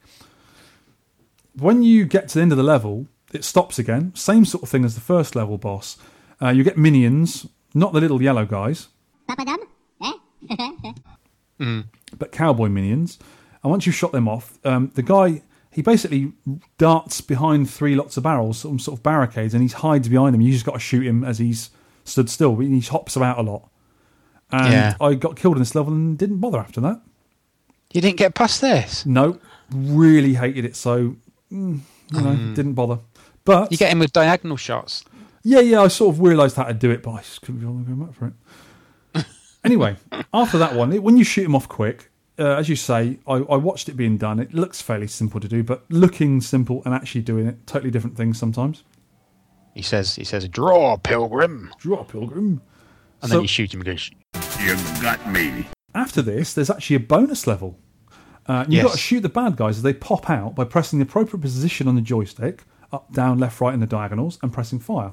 It's like a sort of cowboy version of whack a mole, isn't it? Hmm, I quite like this bit. I found it. qu- Uh, did I get to it? I don't think I. I did get to it once. I must have got that guy because I got to hmm. this level, and they get really fast, don't they? Did you Yeah. manage to actually kill them all off and get the thirty thousand bonus? No, I've never done it. I've got 48 out of the 50 guys. Oh, well done. I got think I got forty. Well, I only played it hmm. once. I only did that bit once. But I think if you memorise the patterns, you can get all fifty. Because I watched a guy doing it easily on YouTube. Yeah, they, they pop up at exactly the same positions every time. There's nothing ah. random about it. Okay. But I couldn't remember where they came when it got faster, so. Yeah, did the bonus level. Level three. Next off is another walking left to right level, same as level one. Jump up and down the levels and walk into saloons to get kisses mm-mm, and bonuses from the dancing girls. One of them has a really wobbly hand when you when you come out and she's waving at you. Have you seen that? It's disturbing. wobbly She's got, a, she's got a rubber hand. It's really odd animation. It's really odd. Go back and have a look at it. Oh, do you know all the characters have different animations when they come out of the bars? Yes, they do. One of them drinks from the bottle and smashes it on his head. The other one throws it. And the one spits out, the takes a swig and spits it out.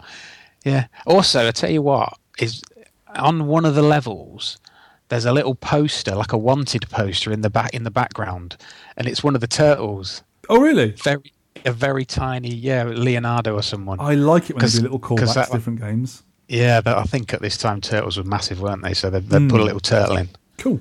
Loads of little details in this game, in the backgrounds and every- Absolutely, every- yeah. But there's a lot going on, so you don't really notice them so much. Uh, you avoid fire on the ground because sometimes they break like like um, petrol bombs, and you get fire on the ground. Yeah. And you can jump up to an overhead rope and shimmy along it. When you holster your six shooters, when you get to the end of the level, you know you're coming to a boss because he'll sort of put his guns away for a second, and then you get like an animation of the boss or whatever, and he usually says something from speech. On this one, the, the guy's called Dark Horse. The boss is on a horse flying about the place. You must jump up to the high level on the house and keep shooting the bad guys in the window and the boss on horseback.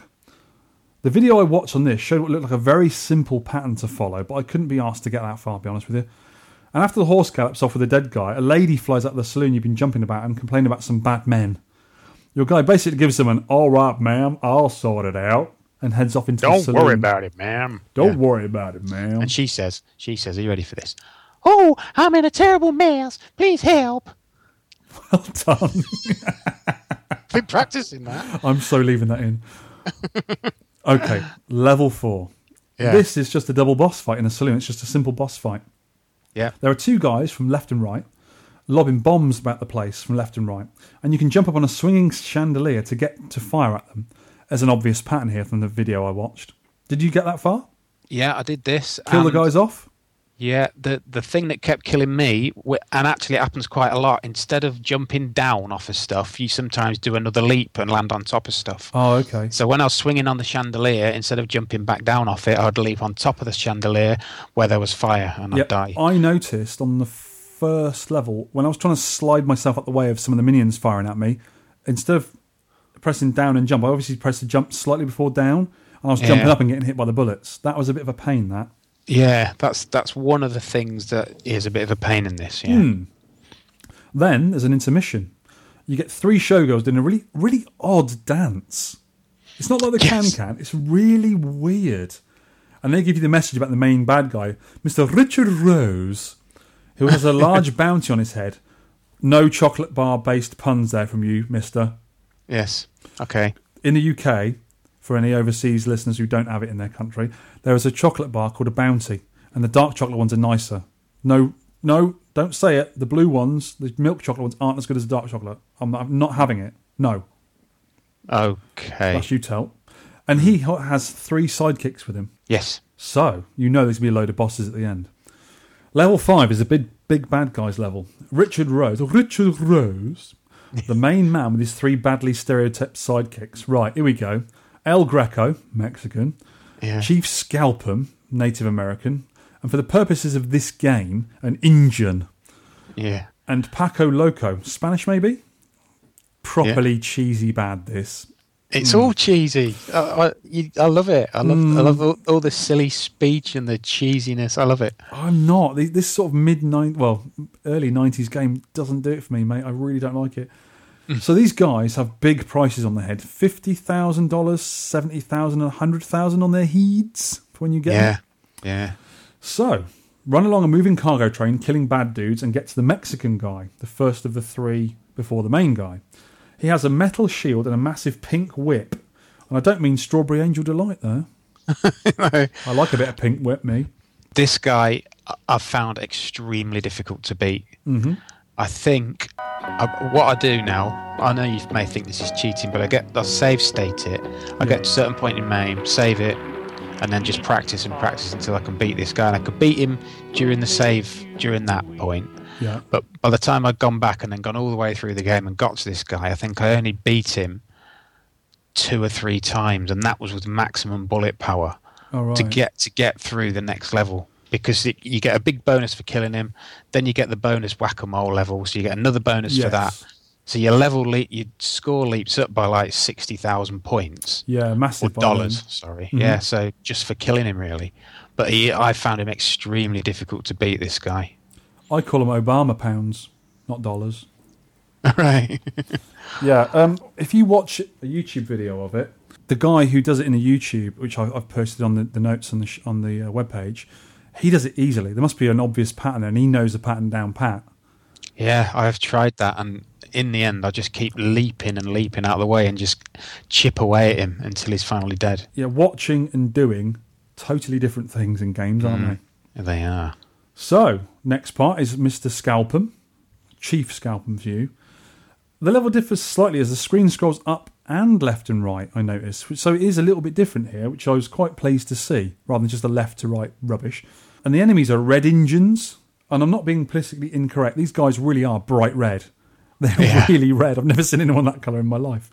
So what's wrong with Konami's colour palettes? It just doesn't seem right. Really They've just made it a bit funkier, haven't they? Just a bit, yeah, Or a bit bad, different. I think you'll find. Yeah. Do you know on on this level, right? Mm. I think it's a bug. You can actually fall off as as the screen's scrolling up and Yeah. you're walking up the trail. Yeah. You can fall off Oh. without without pressing jump or anything. And I've lost a few lives doing that. Oh, really? And I don't know if you're supposed to be hugging the side of the track or, or what. Mm. Very very weird. I'm not surprised there's a bug in the game. I hate it. Anyway, uh, there's a cable car on this level, which reminds me of one of the levels in Streets of Rage. Right. And you've got to jump on and off to get onto these level or these ledges, these rocky ledges, and there's some bonus items, and there's extra life on there. Yep. Which I think is the only one in the game I've seen. Me too. An actual an actual icon of an extra life, little cowboy guy, and you can get that. Yeah. And then you come to the next box, Chiefy. He dances around all over the shop, lobbing four knives at you at a time. And when you eventually defeat him, a young woman runs out and begs you not to shoot the annoying chief, as her br- it's her brother, and he was only following orders.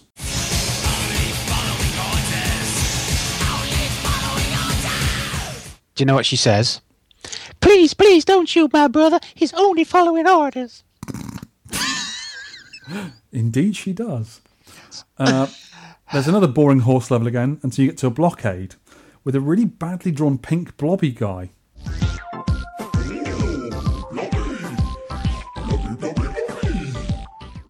Yeah, he's a bit weird. Just keep shooting at him and avoid his slow bullets. When he kicks the bucket, he says the crappiest sample I've ever heard in a video game, and here it is. Hasta la bye bye. The last level, and Richard Rose has somehow become Sir Richard Rose. He has. Seems like being a knight, an outlaw can get you a knighthood. A walk along level again where you do as much as before until you get to a dude firing at you with a Gatling gun, firing orange and purple smarties out of it. Quickly get this guy, and you can have a go on the smarty Gatling gun. Pew pew pew pew. Yeah, that's good. That bit. You jump on a water wheel to propel yourself upwards, and the level does a bit of multi scrolling again. Another Gatling gun bit again to gain access to a huge door in your way. This is the big bad guy, and guess what nationality he is? Yep, all bad guys are English. Yes. Ridiculously English. Chucking roses around all over the place. Jeesh. Loads of bullets flying around, but essentially the first level again. He hides behind some stone statues this time, and after a while jumps down to your level, and you've got to sh- jump about a bit yourself and shoot him quick.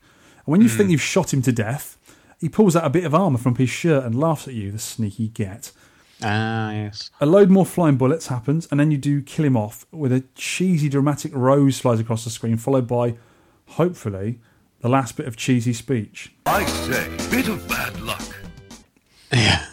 You then get a, quite a nice animation of the four players riding off, but on pink, purple, and red horses. I just don't get the rainbow horses.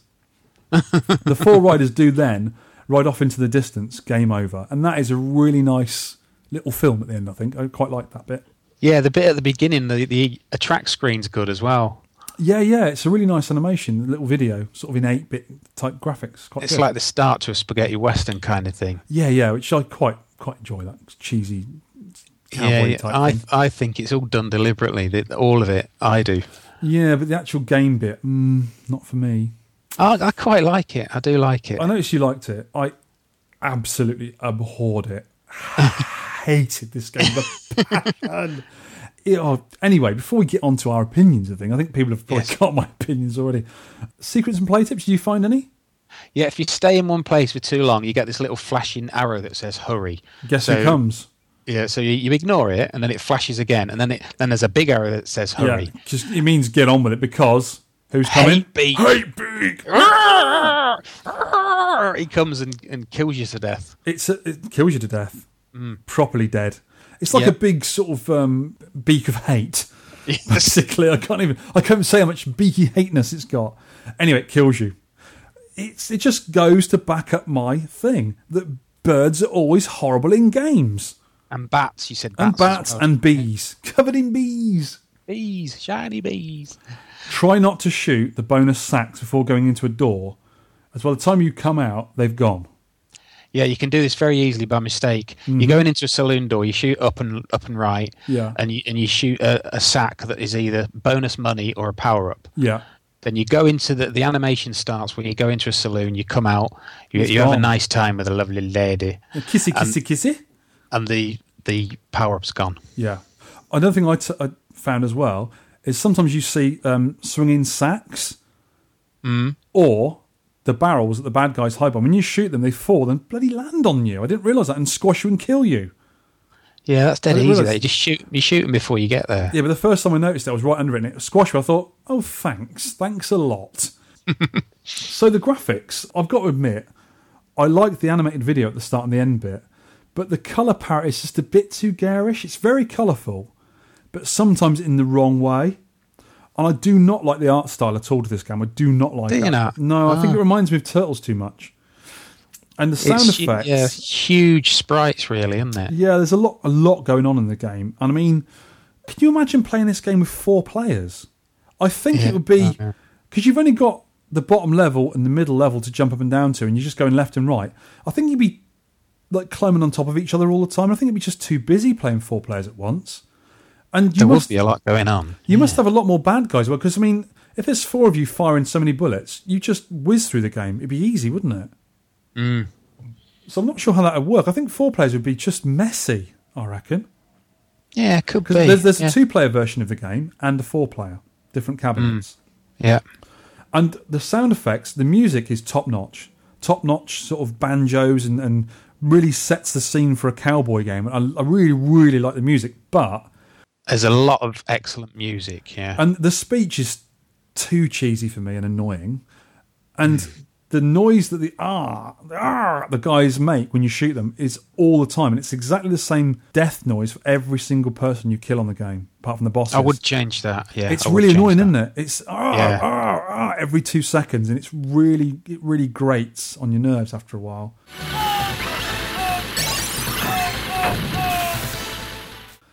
Um, but the gameplay for me is just too linear. You know, you just hmm. go along, you shoot this, you shoot that, you shoot the boss. Next level, you go on a horse, you shoot this. You... There's no sort of going your own way and waiting for a bit and waiting for some bad guys and killing. There's no patterns as such to think to speak of. And for me, do not take this lightly, listeners. This game is worse than Teenage Mutant Ninja Turtles, and everyone who listens to this podcast knows how much I hate Ninja Turtles. Konami, I hope you're listening. I disagree. You see, I think it's it's great graphics, great theme, really good gameplay. I like the gameplay. I think the guys are good to handle. They jump well, they slide well. The horseback riding's fun. I really do like it. But of course, you're wrong. You're wrong. It's as simple We're as gonna have that. to dis- another one we're gonna have to disagree on. I'm I tell you what, though, there's one improvement they should have done in this game. Not made it at all and made Iron Horse 2. Yeah, well, I, know, I, I, I dare you to disagree with me because I know we both love Iron Horse.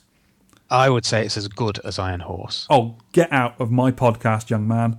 No chance. Oh, honestly, Iron Horse is brilliant, and this is pap. We're gonna have to revisit Iron Horse. I think. Should we do a podcast where we revisit old games? We could do actually, maybe a Christmas special, maybe. Yeah. Yeah, yeah, that's an idea actually. Yeah. So you've wrote on a note notes more opportunities for bonus scoring in levels. Tell me about that. Right. The the blah blah the vast majority of points you get at the are at the end of each level where you get the bonus money for killing the bad guys. Yeah. You get very little points in level really. You could get say that. Yeah, yeah. eight to ten thousand in level, not a lot. No, no, and then yeah. at the end of the level, you can get fifty thousand in one hit by killing the bad guy. I think they should balance it more, or, or give you sort of more chances for like if you kill three guys quickly, you get more bonus, or Yeah, multipliers maybe. yeah, stuff like that. Yeah. Also, I think if you kill the bad guys off quickly, you should get a bonus as well. An extra bonus Mm. for killing them off quick. Yeah, and I, I kill them very quickly because there's nothing random about the game. They everybody you know, comes exactly the same position. So the horseback level, the second level, Mhm. I can do it almost blindfolded.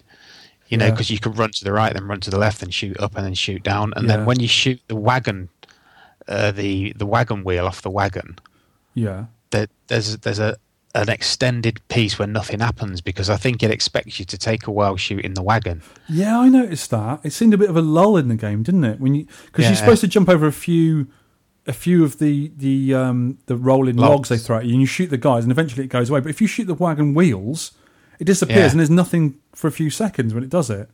If you shoot it straight away before you yeah, can yeah, shoot you, it, you can get in there quick, almost can't you? Mm. and then you've, you've got maybe I bet it's like ten seconds with nothing happening, and then this the uh, the steam train comes on the screen, and that's, That's when right. the action starts again. Mm. You know, you mentioned wagon wheels, Yeah.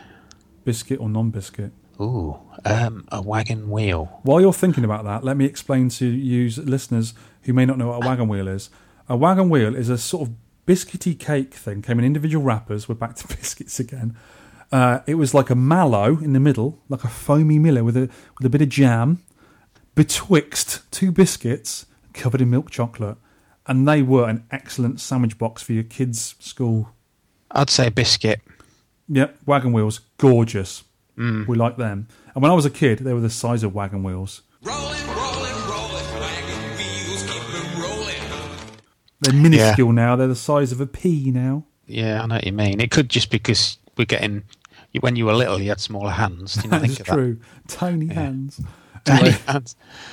cabinet art. I didn't think because this is a later in time game. Got a cabinet. I was wrong. Mm. This has a monstrous four-player thing with a nasty control box. So I don't even like the cabinet either. Um, it's rather like the Hall of Shame MAME cabinets that some people make. If you look on, if you Google uh, Hall of Shame arcade cabinets, you can see some monstrosities people have made. And these control panels are like aircraft carrier landing pads. They're massive. And this thing has got it. And it's like all other four player cabinets I've seen, apart from the UK and European Ninja Turtles horror cabinet, which I hate. And obviously Gauntlet, which is a four player cabinet, which is quite a nice cabinet.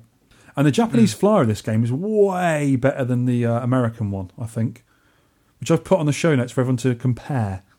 Bit more stylish, but they're both all right. They're both okay. But as I said, four players at once, I think it could just get too crowded this game. It could do. I didn't think of that. Yeah. I think two players you can help each other out a bit, but four Hmm. players would just be a mess, I reckon. But there's a lot of love for this game. I mean, people really like it, and I, I when I go, went into it, I'd never really played it before. I thought, oh, this is going to be a good game because people love it. I couldn't disagree more, honestly. There's a if we put this YouTube link from the guy, I can't remember his name. Oh, what was his name? Dave, Dave YouTube, his name is, I reckon. I, I, I, I YouTube Sunset Riders, and this guy had just done a review of it, and it's a really good review. He loves it, so Mhm. obviously I like the review. But yeah, we'll put that on because that, that mentions like everything we've forgotten, so it's very good. Can I overdub the YouTube video of me going no, no, no, No. all the way through Get it? off- get off my lawn. Get off my lawn, you! I did tell you what. Um, there was some. There wasn't really a spin-off or a sequel to this, but there was lots. Well, there was two ports. One for the Mega Drive, and one for the SNES, which is very timely. About the time, 16-bit graphics could just about do it. I think. I don't think an 8-bit system would have done this. Yeah. They're supposed to be quite different as well. Oh, are they? Yeah, quite a bit different. I think the Mega Drive version is quite a bit different. The SNES version is more close to the, the arcade version. And I think the SNES one, they, they toned it down a little bit for the, the violence as well. Uh, Oh, Chaotic Meltdown is the guy. That's the, what the guy's called. What kind of a meltdown is he having? It- chaotic. I don't think. I don't think that would be his real name. You reckon? Not Mr. Chaotic to you? It might be Dave Meltdown. there was there was a sort of um, spin-offy type sequel by the same company, Konami, and four-player game, Wild West Cowboys of Moo Mesa, which to me looks a better game, I reckon. And you actually play a bunch of bulls in cowboy gear, and it does look. I like the animation style better to it, and I like the graphics. I've not So, seen this. Have a look. It I've- looks quite fun. I've heard the name. That rings a bell. Cowboys Moomins. Moo Mesa. Mm-hmm. All right, Dan. Yeehaw. anyway, on to the scoring. Yes. Tell us about the scores some of us and our Twitter friends got. Right. Well, If you look on Twin Galaxies, the world record is only twenty two thousand nine hundred and twenty. Hey, how's that work? So, I don't. Yeah, there's no there's no other score on there. So everyone that participated has got a Twin Galaxies world record. Apart from How me. about them pings? How about them pings? Oh, uh, so right, shall here I? we go. Oh, Yeah. and all that lot. But if you look on the Aurcade site, A U R C A D, have you heard Aurcade. Aurcade. Is it Aurcade? Yeah, I think the Pie Factory guys do this. They use Aurcade. Yeah, that is like a collaborative site where people from arcades all over America, I think it's Mm. mostly America, they post the scores onto this site. Yes, good good site actually, very good. So some guy there, Jamie Tibbets, and I've heard his name before. I've heard the remember- name before from Galloping Ghost. Maybe he's a regular there. Yeah, he has got 302,120. Yeah. And by his score, you can almost tell where he got because the scores don't seem to change. I think he's beaten the guy after I couldn't beat, which is the Indian dancing on the sort of Stonehenge bit. Yeah. I think he's beaten him hmm and then died. I think that will give you about 300k. Well, the video I posted from YouTube on our webpage, the guy completes the game, so he gets well over that. Right. So he must be the Uh, world record holder, I suppose. Unless they Yeah. cheated, but I don't think they did. Right, so the score, I don't know what score you've got. What's, what's your score? I'm not going to submit one, mate, because I got about 40,000. I, I think I. Well, you can probably guess how much I got because I just about did the second boss, I think, once. right. So I really don't know. Nor care. Pa, pa, and Okay. double pa. So we have Andrew Anderson with 64,870. I know that name from somewhere. I think that's a pseudonym. Andrew, tell us who you are. Ah, okay. We have Paul Cunningham with 65,000. hmm We have Ian Cullen, last week's winner. Last no, last time's winner, sorry, Mhm. with 71,030. Yep. Not massive scores so far, are they? No, we have madstee.com, who's has had a bit of a go. I don't think he likes it either. 109,910. hmm And we've got, got a new guy called Dan Smash. Hi, Dan. How you doing? 153,910. And he he's started a channel called Dude Quest. Okay.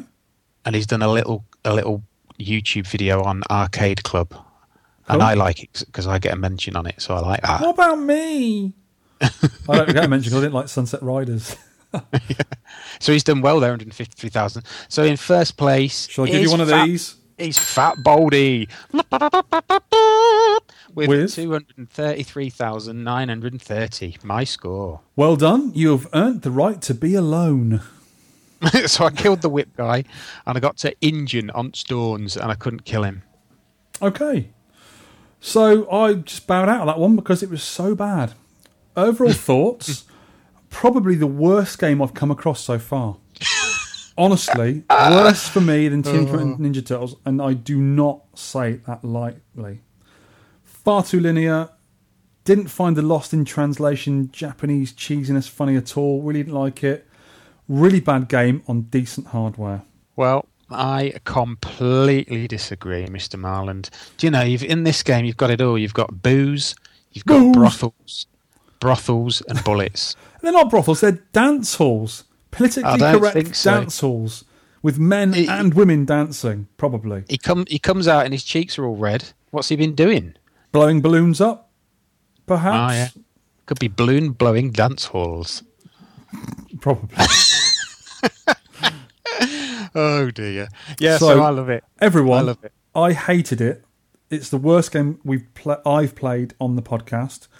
You quite liked it. Yeah, excellent. Okay. A good choice by me. Thank you. Let's move on. You are not allowed to choose ever again. anyway, we should do now some art of side art.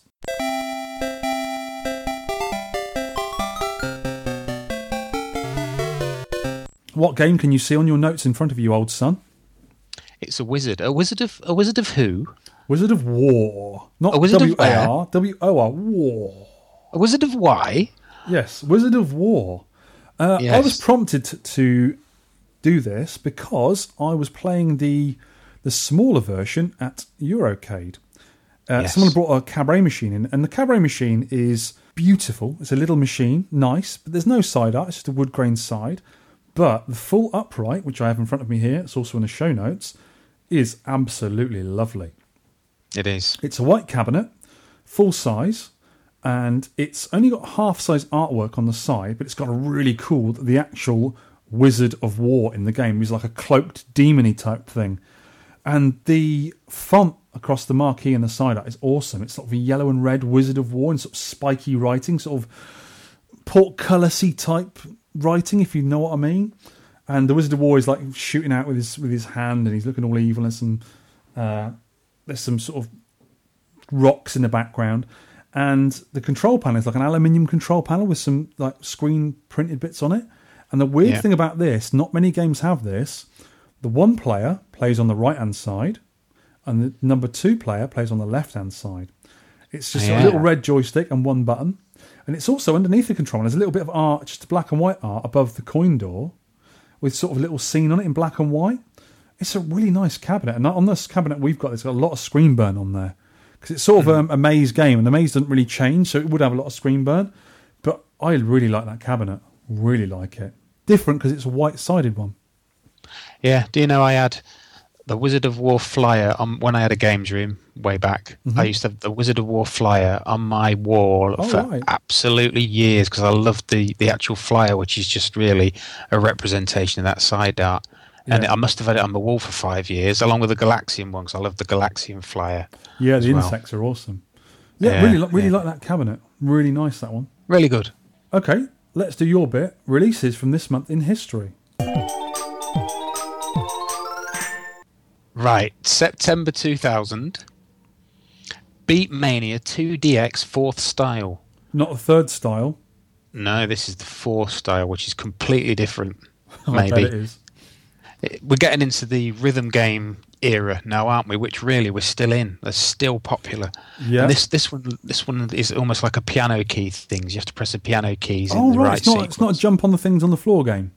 Actually, I don't know. I've only seen the YouTube. It might, maybe. Yeah, you may have to jump on the floor. It's a Beatmania game, so somebody somebody will know what the Beatmania games are, aren't Yeah, they? the Bemani games. There's ones with drums. There's ones with keyboards. There's ones with spinning DJ decks. You have got all sorts of things, and some of them are Mm. quite fun. I do, I do, I do quite like some beat games. You know, they do wear me out though, because I'm getting Mm. a bit old and my dancing days are over. I think, mate. There was a fun one at Heart of Gaming, wasn't there? It was a huge thing, huge thing. and That was really got- good fun. They've got quite a, f- a following there. Actually, it gets a lot of people playing that game because they've got one of the new, the more modern ones, and there is a large Yeah. following, and it, it does actually keep you fit. Mm. I think I think Mark at the Heart of Gaming lost about two stone from playing that over a few months. Wow. Yeah, he did. September 1990, we're going way, way back. How far back? 25 years. Well done. Just work that out. Work that out in me, in me head. Super Pang, sequel to Pang, 1990 by Mitchell Corporation. Indeed. What else did they do, Mitchell? I don't think they did anything else, did they? I can't think of any other games. I always think of Pang when I think of Mitchell Corp, and it's released by else. released by Capcom. Yeah. So maybe they're just the developers. We shall look for next time, listeners. Yes, September 1980, a cult classic, a right cool. The the reputation of this game, I, I think, is actually cooler than the game. Star Castle, Cinematronics. I had a quick go at that on my Vectrex when I was testing my Vectrex controller out. Yep, it's quite a good little game. Is it homebrew? Must have been homebrew. Or did they release it? I'm not sure. I will look next time. But it's a pretty good version of it. And going back to September 1970, 45 years ago, Beyond my time. I was 10 months old in September 1970. Scuba Electronic Pinball by Gottlieb. Oh, okay. I actually An looked EM at this. pinball. I looked at this. It's on the IPDB.org um, website. Loads of beautiful pinballs on there, and I looked at it, and it's it's not much of a game to it. It's only got flippers, some side bumpers, a few pop thingy, twingy, twangy bits at the top, and obviously it's electromechanical. But it looks really nice. I like the art. Mm. So it's sort of like hand painted art on it. It's a really good looking cabinet. I, I like these old EM games. I talking to Dave Otto about it this afternoon. These old EM pinballs, I think they're really good. Something simple and like fresh about them. I think they're too simple for most modern pinball players because you can if you can find one of those cabinets, they're not a lot of money to buy. A few hundred pounds, a lot of them. Right. They're not really wanted anymore. I think my favourite pinballs, and I don't play a lot of them because I'm not very good at them. I don't know a lot about them. But my pinballs are sort of the digital ones. You sort of the Williams 80s era, the solid state ones. I like them as well. Yeah. I like the yeah. themes on those as well. Some of the themes are amazing. Yeah. You know what my favourite one is? The favourite name? Go on. Firepower. Yeah. Right then. Yeah. And Let's- that's it. Yeah. Shall we wrap this up? Yes. Before I play out the uh, interview I did with the Griffin Aerotech guys, the SkyCurser people, uh, Yeah. we've got to choose next time's game in two weeks' time. And it's my pick. And I have no idea what it is. You haven't told me. It's old and it's Yeah. obscure, and I have mentioned it before. That almost rhymes. Uncle Poo. Oh my God! What Uncle is it? Poo. It's a really odd little game. It's a little bit of toilet humour. Don't be offended. It's not that bad. And it Yeah. is a fun little maze game. Old and obscure and has poop in it. I'm already thinking of the podcast graphic. I bet you are. This week's one. some fun with This this one. week's one is idiot genius. I have to say you've you've excelled yourself this time. so that's the game, people. I will post details of how you can play it and you know what settings we're using and stuff on the website. Please have a look.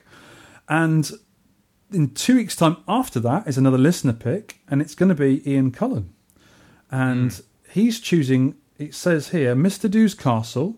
If I'm not allowed to do that, then I'll take Tutankhamun from the list on the website. What do you reckon, Mr. Do's Castle or Tutankhamun? Tutankhamun, Tutankhamun, Tutankhamun, Yeah, Tutankhamun. I would say I would say Tutankhamun. Don't yeah, don't be swayed by me, Sean. What do you reckon, Tutankhamun? Tutankhamun, Tutankhamun. No, I do. Yeah, because wasn't it at Nerg and we liked it? Yes, it was indeed. Yes. Yes. Yes. Okay, so next time, people play Uncle Poo, and if you want to get a bit of practice in early, we'll be doing Tutankhamun after that. Excellent. And before we go, can I just say my Go fantasy cab list? I'm going to get rid of Cuba, poor Cuba, for a bit, and only temporary. The poor uh, Cuba, he's orange and lovely. And I'm putting asteroids in because I am in love with You're right into them pointy rocks, aren't you, lad? I love shooting pointy rocks. How many pointy rocks? okay, I've amended the website already. Thanks for listening. Don't go away yet, people, because we have the interview with the SkyCurser guys in a second. Thanks for listening, and goodbye from me. Yes, thanks for listening, and we'll catch you next time. Here's the interview. Enjoy. This is the Tenpence Arcade interview, and I have the SkyCurser team known as Griffin Aerotech. And who do we have huddled around the mic at your end, guys? Phil Galobish, and I'm the producer on the game. And I'm Brad Smith. I'm the technical director on the game.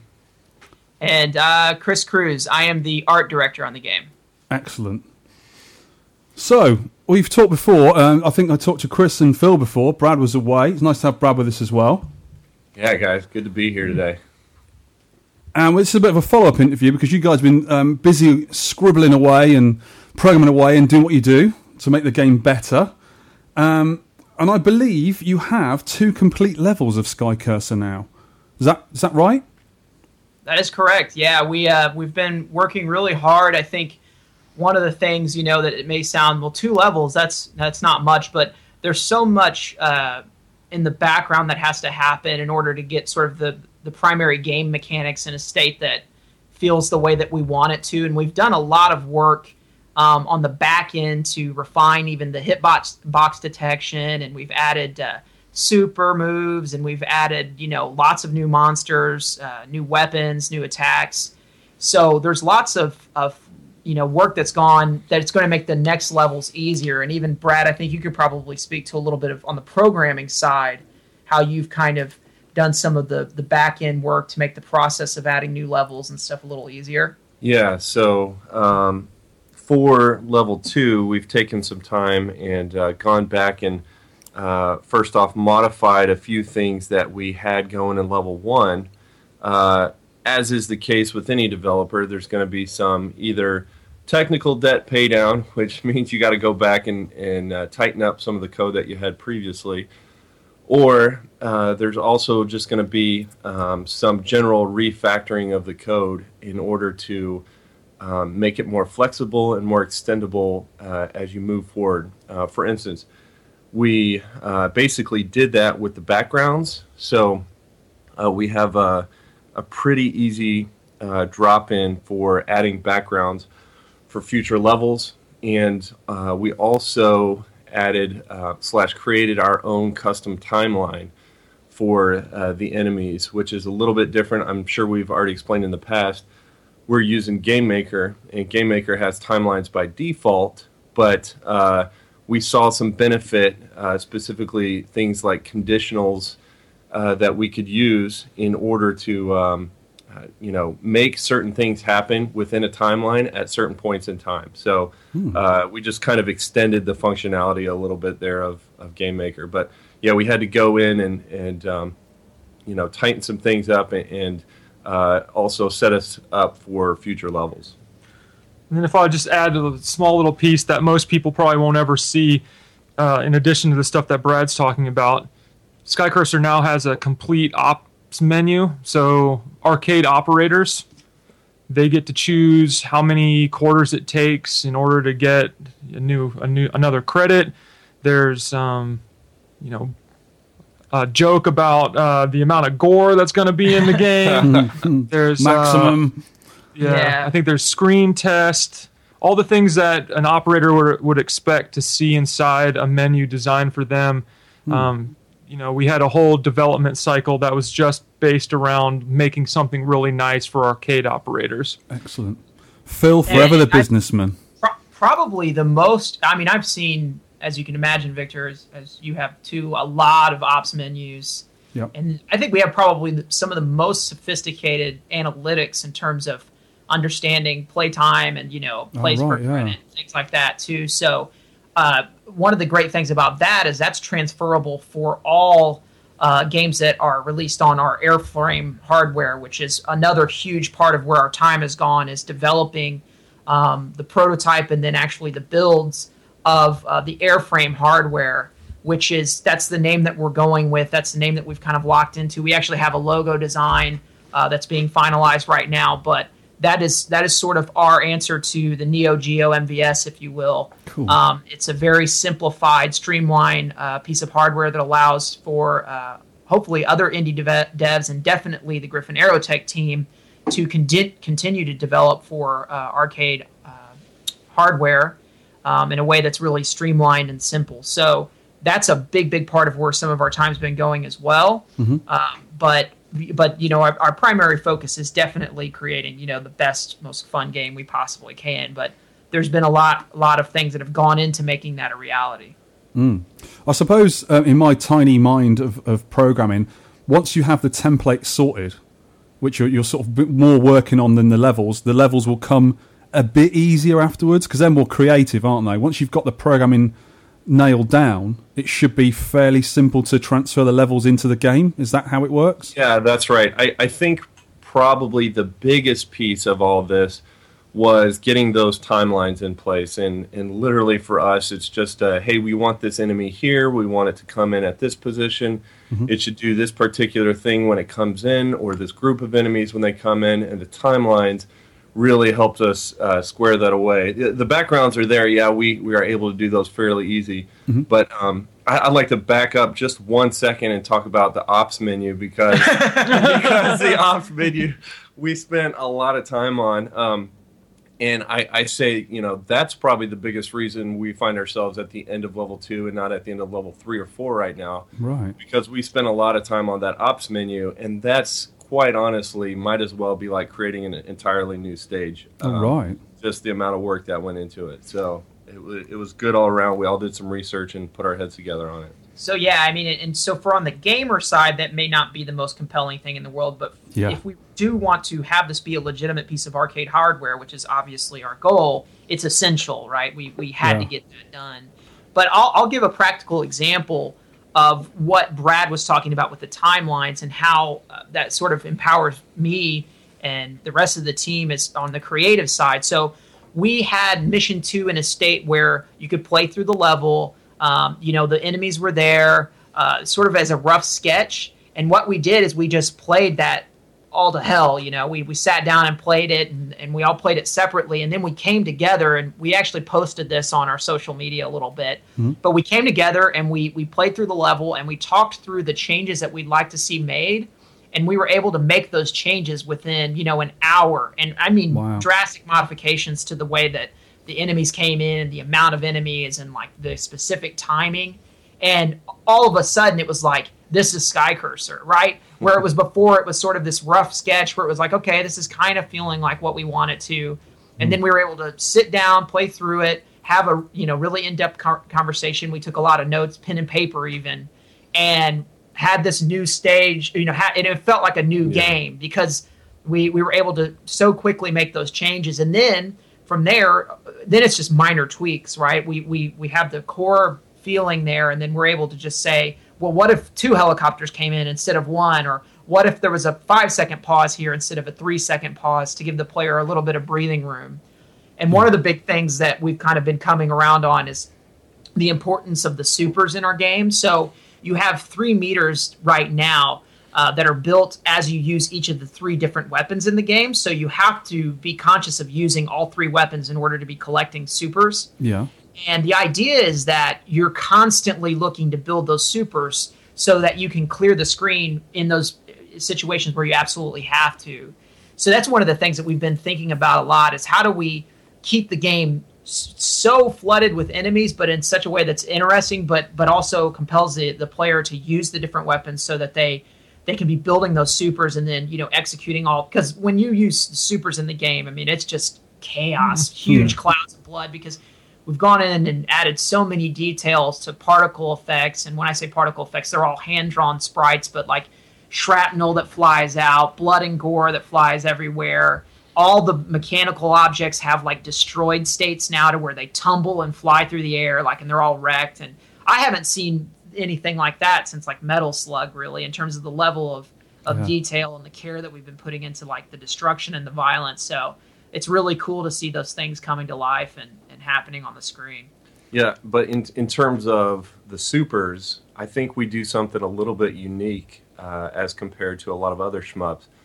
Our goal really was to empower the player to be able to use supers as often as they can, instead of having to bank the supers for that one point when they really, really need it. We still do that, but we also, uh, you know, besides just using the weapons, we wanted we wanted that general chaos and and uh, blood and gore with the meat help, but um, it's been it, it, it was kind of like a light bulb moment for us where we could say, you know, what if we let the player use the supers as often as we possibly could, and and you know, by killing enemies, you build the supers, and so we just give the player a lot of enemies to kill. you Yeah, know? so it just like kind of creates this really aggressive play style. It promotes like risk taking and, and aggression, which a lot of uh, I think shooters, um, especially more modern ones, um, really kind of ask the player to be very very cautious.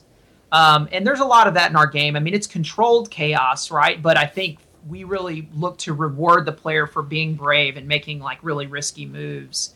Um, so it's, we've kind of are kind of slowly driving a wedge, I think, between um, a lot of traditional shooters and and SkyCurser, um, because I, I feel like there's there have been so many incredible shooters out there that we talked about this a little bit last time, but we don't really want to compete against those. We want to create something that feels fresh but at, familiar at the same time. Hmm. I think you guys, um, for a promotional item, need to have a, um, a, a T-shirt with a screenshot of SkyCurser at the bottom. Just put "huge clouds of blood." That should be your, your tagline, I think.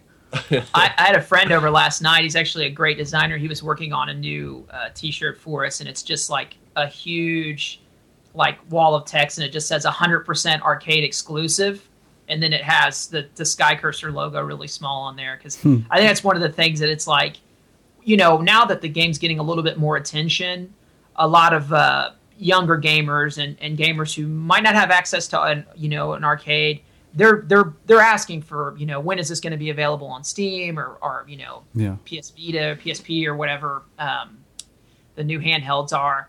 And it's hard because I mean I, I want everyone to be able to play the game, but we just set out right from the the get go is that we want to do this arcade thing, and I think we wouldn't be getting the attention that we are um, if it wasn't for that initial vision. Um, and and I think the people who do understand that and who are you know hungry for new content for arcade um, are really really eating that up and gravitating towards that. So we kind of wanted to give a little bit of wink you know to that audience as yeah we're we're arcade exclusive like that. We're building this game for arcade machines and anything else will be an afterthought. I like the the clouds of blood idea though. I think that's cool. Just like an airplane up in the sky flying not through regular clouds made of water, but Yeah. blood. Yeah. blood clouds. So, you guys were saying about um, about making the game a bit different from the, the original shooters from the past, and and I sort of get that because you know when when the new shooters come out nowadays, like when the cave games come out, there's a different play mechanic. You got to learn the game, and that is that sort of what you're trying to do. You know, have a bit of difference, different scoring mechanisms. I know you're doing that with your weapons because um, I've been watching some of your videos and it's the normal shooting, you know, the cannons from the ship or whatever. And I, I see the katana come out now and again. When you get closer, and it's sort of you just swipe them away with sort of like a, a sword that comes out of the ship. Yeah, yeah. I, Love I think that. One of the things I'll, I'll say something I think is going to be a little controversial, but why not? Um, we were actually just last night. Uh, Phil and I were playing um, Akai Katana, which is a newer, uh, one of the more recent cave Yeah, uh, yeah. horizontal shooters. Fantastic game, beautiful, amazing mechanics, very tightly refined, but it has like almost like a feathery feel to it. it it's hard to describe. It's like it's so pretty and, and everything is like gem like in terms of all the bullets and everything. And I think we kind of were like, this is amazing and this is gorgeous, but I have absolutely no desire to create something like this. Like SkyCurser is nasty, gnarly, bloody, chaotic. Like it, it, like again, it rewards throw caution to the wind. You know, get in the face of the enemies. And one of the ways that we've made that a reality is by really promoting the use of the katana. Mhm. So the SkyCurser is sort of a ninja in the sky, right? It's it's this jet that has this giant katana strapped to its back that's controlled via robotic arm. And the katana has the ability to deflect energy based projectiles. Oh, So a lot of the, the, the aliens in the game, the mutants in the game, use like uh, like plasma type bullets. And when you see that, when you see sort of the traditional like bright blue or bright pink type bullet, the player should immediately know, hey, I can deflect that.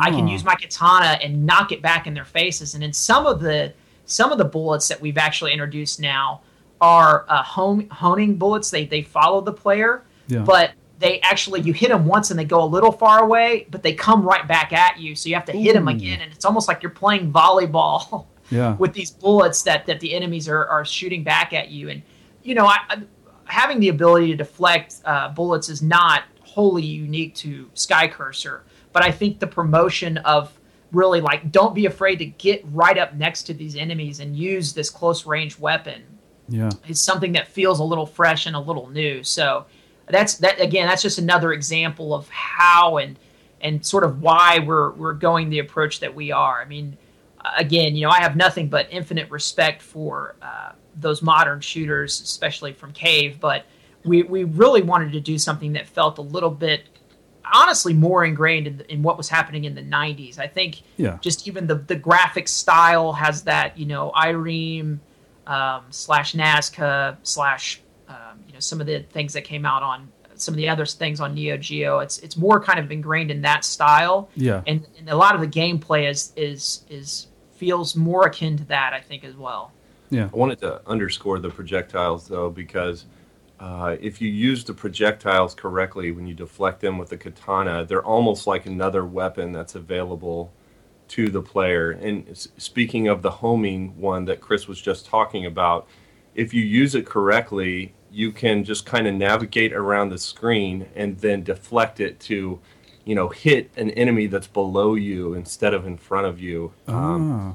doesn't just like deflect straight back. It'll just it'll Yeah. deflect in the direction that uh, it's coming at you. I mean, there are points in level two where there are so many enemies on screen that you're like, oh man, this is going to be really difficult. However, if you play enough and you start using these enemy projectiles against the enemies, it actually turns like almost impossible situations into oh that wasn't that bad. Yeah, yeah. It's like oh my gosh, there's a, a semi truck full of bad guys on top. The semi's doors have opened up and they're spewing out hundreds of bad guys. Hmm. There's bad guys already in the air coming at you, and there's helicopters. There's, there's helicopters coming at you. But hey, don't worry, it'll be okay. Pull out the katana blade Yeah. and just slap these energy balls right back at them. You know, like you, I, I'm sure you've played some of the bullet curtain stuff, and you get Yeah. you get that feeling of like, oh no, here's this huge curtain of bullets. What am I going to do? I want people to be like, yes, how dare they shoot a weapon at me, right? Like Yeah. that. That just gave me the and yeah. So the way the deflection uses it is at whatever trajectory the the bullet happens to be traveling at that time that it's deflected, it will travel in the exact opposite Yeah. trajectory. Ah. So what Brad was alluding to is with the homing missiles you can sort of navigate your way around and get the feel for okay now it's below me and there's an enemy below me i'm going to deflect it now so that it smashes into that enemy And Hmm. it's it's hard to describe obviously but it's one of those things that i think is uniquely SkyCurser like i haven't felt that in another game and it's like wow like we may be onto something here that, that people will really get a kick out of Absolutely, Uh, that that is a a really good idea because it, it almost adds another play element, almost like a puzzle element. Mm, 'Cause- definitely. Yeah, yeah, yeah, exactly. And that's that's really I think you have to do things like that with the with the shooter, right? Uh, Yeah. I mean, you have to have rock solid play mechanics, of course, and you know everybody appreciates cool cool sprite work, or everyone with the brain should. But uh, but at the same time, that may not be enough to make a game that's like worth playing multiple times, right? Mhm. And, and we realize that there have been so many incredible shooters uh, that you know it's probably one of the most prolific genres out there. Yeah. And so we, we really have been thinking, what can we do to stand out? Um, you know, and anyone who's going to purchase SkyCurser, it's an investment, right? It's not like buying a game for a dollar on Steam. And so we want to make sure that we take this very, very seriously and we, we make it a rewarding experience. And so there's lots of gameplay features like that that we, that you know we've added or that are on the agenda to add um, to make sure that it is an in-depth experience, you know, and that there, there's replay factor there as well. Yeah, you mentioned using you want to use the super weapons in, in your game as well. Does that make the game a lot easier, or do you, do you get so many per level, or or can you earn them? Yeah, and that's really what it's about. Is you rather than going and collecting like a bomb, it, it's if you are playing in a way that you're not engaging the enemies, like if you're playing sort of passive pacifistly um, you you won't be collecting supers because you only earn supers when you kill enemies with that particular weapon right Ah, okay. so you it, it really it's it's be conscious of all the weapons you have use them at the appropriate time and the meters will be full now there are some supers may not be useful in some circumstances so there's also sort of an understanding of what supers will be useful useful and when right so Mm. and different supers will have different um, impacts. So, for example, this isn't implemented yet, but with the katana, one of its super attacks is that the SkyCurser sort of tosses the katana out maybe 20 feet in front of it, Yeah. in front of the jet, and it continues to spin like a saw blade in front of it. And so, as enemies come close to you, there's sort of a meat grinder there that blocks that one Ooh. section of the screen, right? So, it's almost like a defensive weapon. But then there's another super where you call in your co pilot, Sammy, who is in his mecha. And Mhm. so, Sammy is a dog, Yep. and he's your co pilot. And he's actually going to, um, you mentioned a little bit about learning the game. Yeah. Sammy's going to be uh, sort of always there to give you subtle reminders of, uh, hey, you may not be doing this thing that you should be at least conscious of, right? Like he's not going to tell you how to play the game, Ah, just give you a few but it's hints. sort of yeah, he gives you hints of just things to be aware of so that you don't totally miss out on opportunities. But Cool. one of the things is he's going to also help you with his dog mecha, and he'll Hmm. come out and attack as well. And that's just pure additional, like it's almost like having an option in R type, right? Yeah. So it's sort of different different types of attacks for diff- different circumstances, and it's the player that understands the capabilities of all their weapons and all their supers is going to be the player who excels in the game. Mm. Um, we mentioned gore. I think everyone who's seen uh, SkyCurser knows there's a lot of gore in this game. But and this is particularly uh, good for me, is it's not offensive gore. Because you see some of the more modern games now, like the third-person shooters and stuff, and they're basically um, they're almost like watching a war zone going on. And, and I mean, it's, it's a pretty horrible thing if it was in real life. It, I know it's only a game, but the gore in SkyCurser is sort of cartoony, and it's the kind of thing I think kids would like, and I don't think parents would be. You know, if a ten-year-old was having to go at SkyCurser, it wouldn't be, "Oh, you can't play that; it's too gory." Because it, it's it's amusing gore, if you know what I mean. Yeah, like you know, if we needed to come out with a, a box or a retail box that just said all the enemies are filled with red paint. like, I think I think that would get past the censors over here in America. They're just like big paint balloons. Yeah. So uh, yeah, I, I no, you're absolutely right. In the in the scheme of current violence and gore, our you know SkyCurser is It's fun. relatively tame Yeah, and yeah. comedic in a sense, but. Um, But it's it's very satisfying. That's what. Yeah, that, that's what I was gonna say. Yeah, go, go ahead, Brad. Yeah, it's just there, there's this you know whole concept uh, in uh, game development and mechanics of the feedback loop. You know, the players hitting the joystick and they're pushing buttons, and what is the feedback that they're getting that tells them that this is really fun. I want to continue playing it. And um, man, when you when you play this game, it's just it like it's just feels right. You know, you're Mm. you're blowing enemies up. You're making uh, in the second level now where you're making vehicles blow up and Flip and tumble through the air. And and and it is all that uh, you know.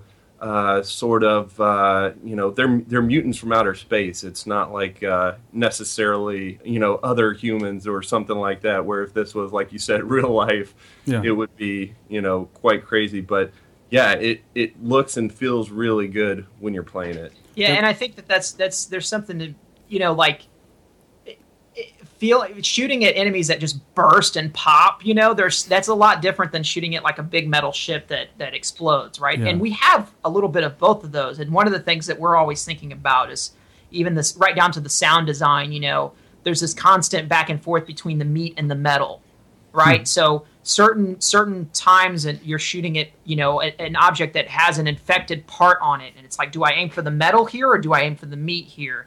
And Yeah. they both feel very differently when you hit them with your weapons. They give you a different response in terms of the sound that you hear when you fire at them. And so it's like you want to give the player like Brad was talking about the feedback that says you're doing the right things at the right time or you're not doing the right thing at the right time so that they can almost uh, subconsciously understand okay I'm, I'm playing well or oh i need to maybe change up my style a little bit Hmm. That's interesting. Very interesting. I've seen some of the graphics, so the new graphics for the. I think it's the second level where there's some um, there's some Skellington helicopters. I particularly like those ones.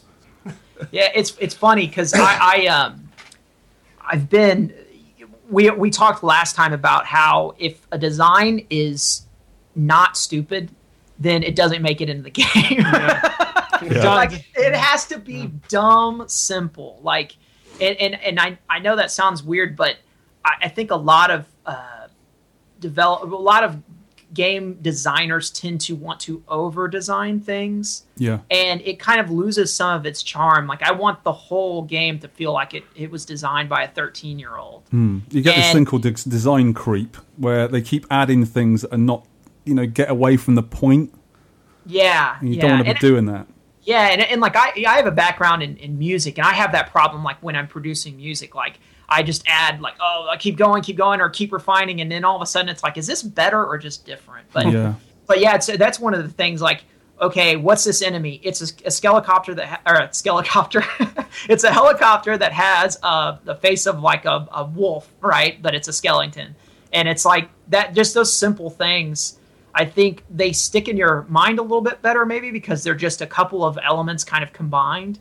But that design started out as something a lot different, where there was like a dozen eyeballs on it, and I wasn't really thinking about what what I wasn't referencing anything. and I was just kind of just going at it.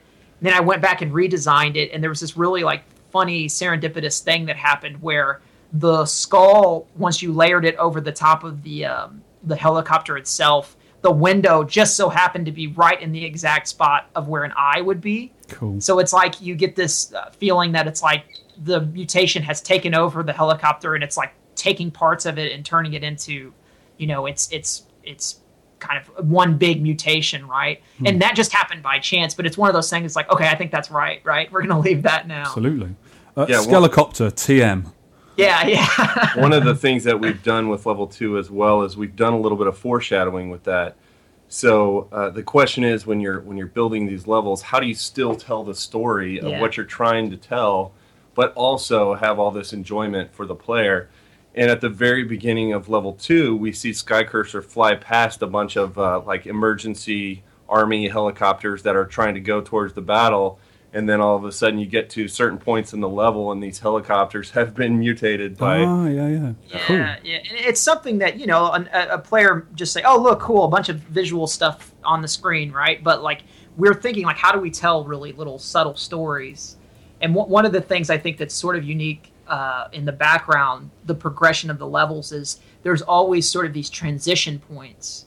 So in the first level, you're flying over the clouds at, at dusk, and then there's a bunch of chunks of the Necrostar. So the Necrostar is this this uh, infected star in space that actually it's sort of a corruptor of worlds, right? Everything it touches, it, it, it infects, and that's what's coming down on the Earth.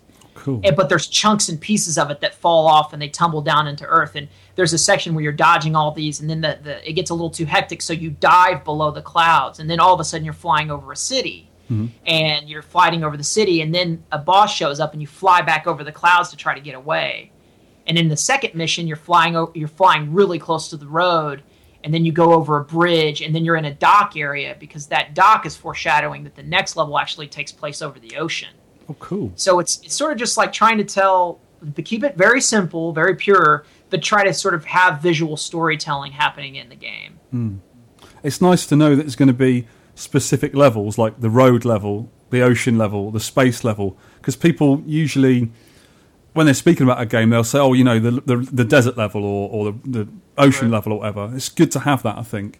Yeah, and I, I think you're exactly right. Like I, I think in all the games we'll make forever will be that way. Like, oh, this is the this is the ice level, or this is the you know the Hmm. water level, or whatever. Because I think it it's goes. just- it's so classic, right? Yeah, Mhm. you want that, and uh, and so yeah, so um, I can give you a little bit of a foreshadowing to the the other stages that are firmly planned and solid. So Oh, yes, please. Mission three takes place over the ocean, Mhm. so you're going to be seeing you know anything from like.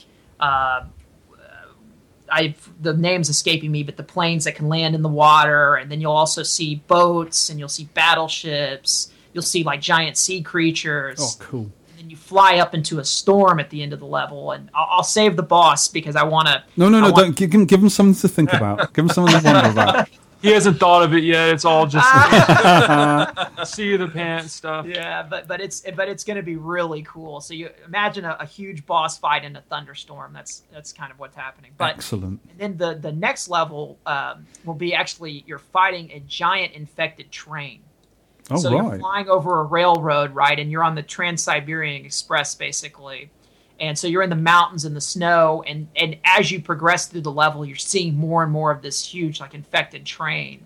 Ooh. And so obviously, there's all kinds of enemies coming from every direction, but the core threat throughout that stage is you're f- flying alongside a, a huge train. So those those kind of just give you a little bit of foreshadowing as to where we're heading with the rest of the.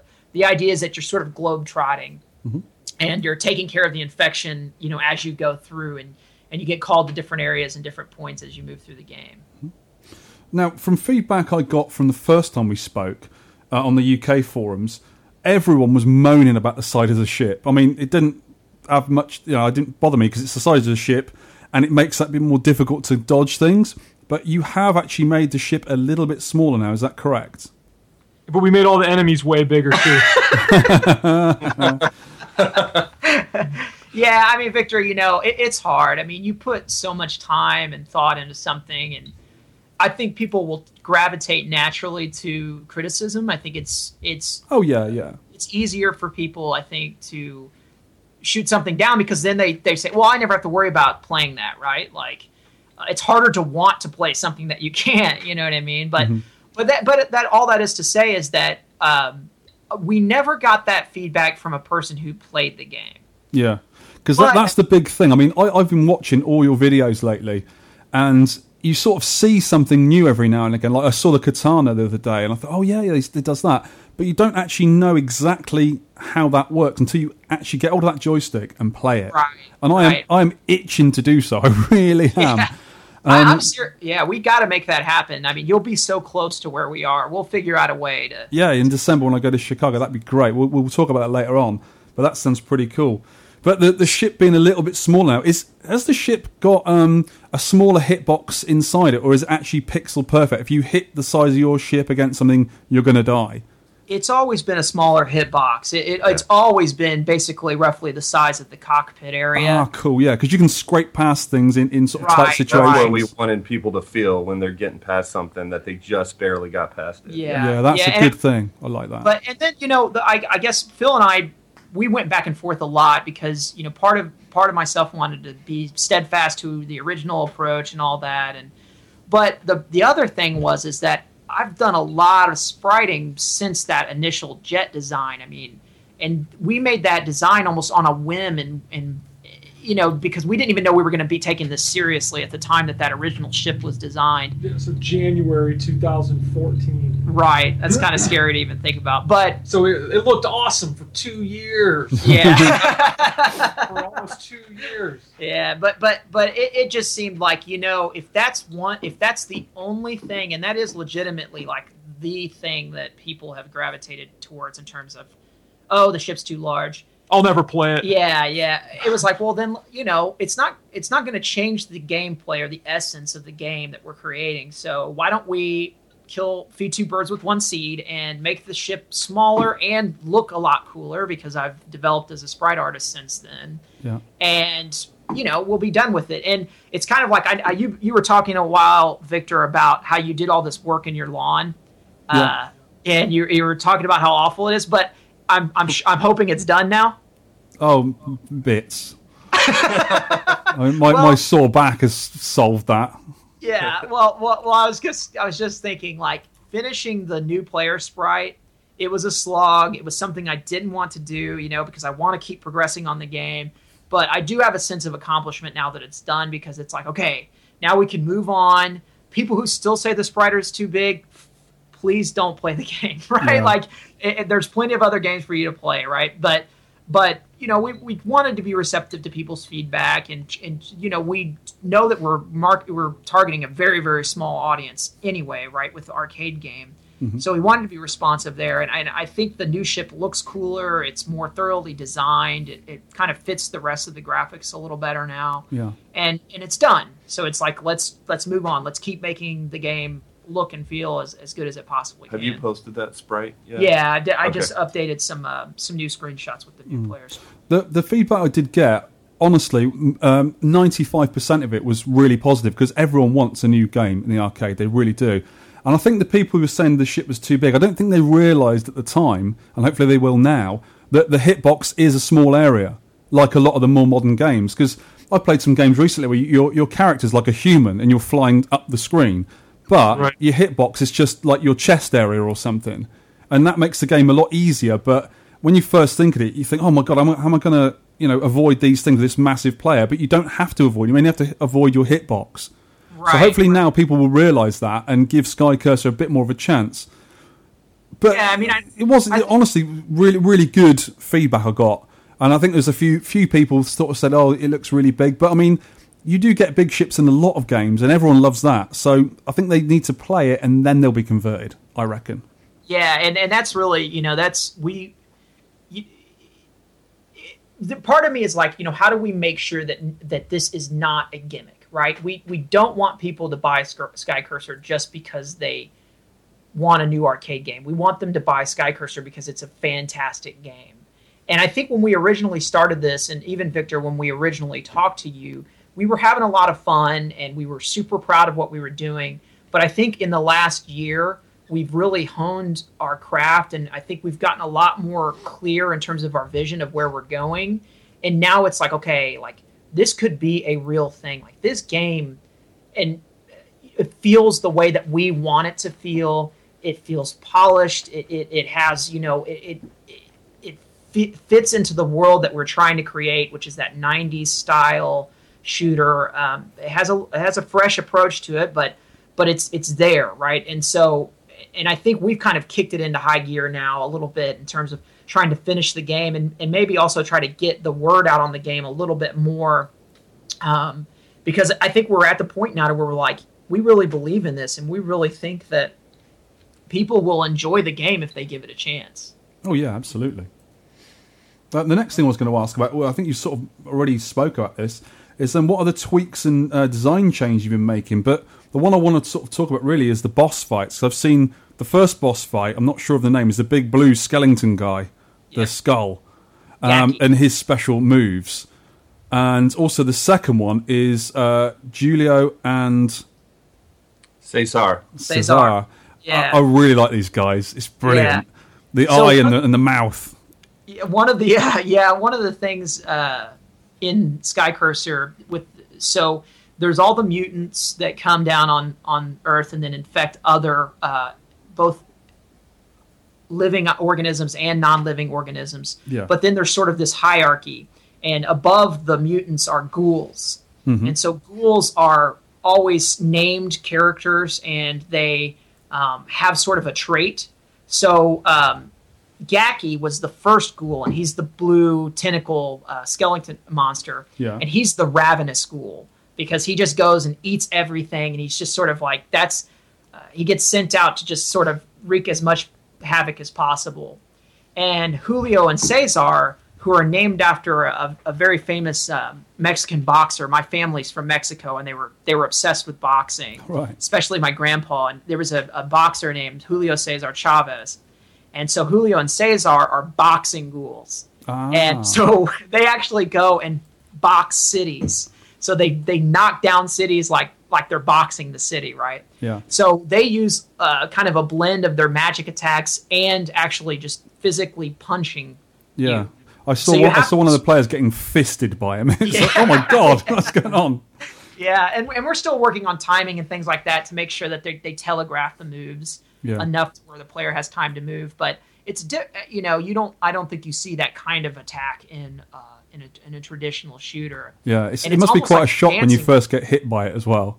Yeah, yeah, it's it's almost like you're kind of having a dance. It's my- I had a, a close friend come over who's actually potentially going to be helping us do some design for other games, but he was saying like when you're when you're really getting into the flow with the boss fights, it's like you're having a dance with them, right? Hmm. You know their patterns, and you're able to sort of manipulate their patterns in a way that it's like it looks really cool, right? Because you're dodging the punches and you're reflecting their bullets back at them, and you're you know you're just narrowly missing all these different attacks that they use on you. But Yeah. yeah, I mean, I think a, an arcade game like SkyCurser or a shooter or a run and gun is only as good and it's memorable as its boss fights. So we put a lot of time and thought into making like the most like wow like Mm. And a ton of work goes into animating sprites that large as, as I'm sure Oh, God, they're massive, aren't they? The, the sprites on screen are huge. it's like a fighting game at that point in terms of just the size and the scope of the of the sprites. So there's a lot of work that goes into that. But I think the payoff, it- because you just don't see that much anymore. You don't see these like full screen sprites happening, and, Mm. and I think the payoff is like, okay, it was worth it, right? Like it was worth staying up till three in the morning, you know, for a month straight, right? But but um but yeah, I, the the boss fights are definitely something we take really really seriously. Mm. And you mentioned having a, having a dance with it. Is there sort of some sort of manner of patterns to, to defeat a boss, or can you do it sort of any which way, or you have to do, as you said earlier, some of them got, they've got weak points, and, and some of your weapons won't affect them as good as others. Is there sort of patterns you can learn during the game? Yeah, and, and I this I, I think there has to be almost in It's a good in- play mechanic, I think. Patterns, especially in some games. Right, absolutely, and we did that with Gaki, and um, you know, we what we saw when we did a lot of play testing, uh, location testing, was that people at first, you know, uh, uh, with the, our first school that we did, just were like, "Man, he's doing so many different things; it's hard to catch." And then as we kind of stood there and and and just kind of talked to them as they were fighting, they started to see the pattern emerge, Mm. and um, we've done the same thing with the boss uh, at uh, bosses at the end of level two, and um, yeah, so we, we've we've kind of got uh, it set up so that they they'll go into their loops indefinitely until they get to a certain level of hit points, and then they'll both you know kind of uh, go into their final loop. But yeah, they do the same thing over and over, um, but with enough at, at the same time with enough uh, uniqueness in their patterns Hmm. to uh, make it a long loop, so to Yeah. speak. And they have some quite spectacular death scenes. I've seen those online as well. Yeah, that's another thing. If you, you know, it's like every time you make the commitment to doing something large, you have to do it all large, right? like, so it's like you can't just have these guys explode because they're made out of, you know, they're flesh and bone, right? So they have, they're meat. So you have to figure out some way of making a creative death. And, and for Gaki, he's got this big missile embedded in his head, Yeah. right? Yeah. and it's constantly smoking like okay something's going on there so a smart player knows that's what i need to aim for right Yeah. and that's what actually once you do enough damage you trigger that missile to explode and i mean it's a huge screen filling, filling explosion and it's just like okay you're never going to see that animation anywhere else in the game Yeah. right that that that explosion is unique to gaki's death and i think that's one of those little like touches that people you may not even notice it at the time, but it's like, okay, that was that was really you know epic. I guess is the word when I killed him. Right, that that it feel it feels like I did something special, and that's what we always try to keep in mind with the uh, with the bosses and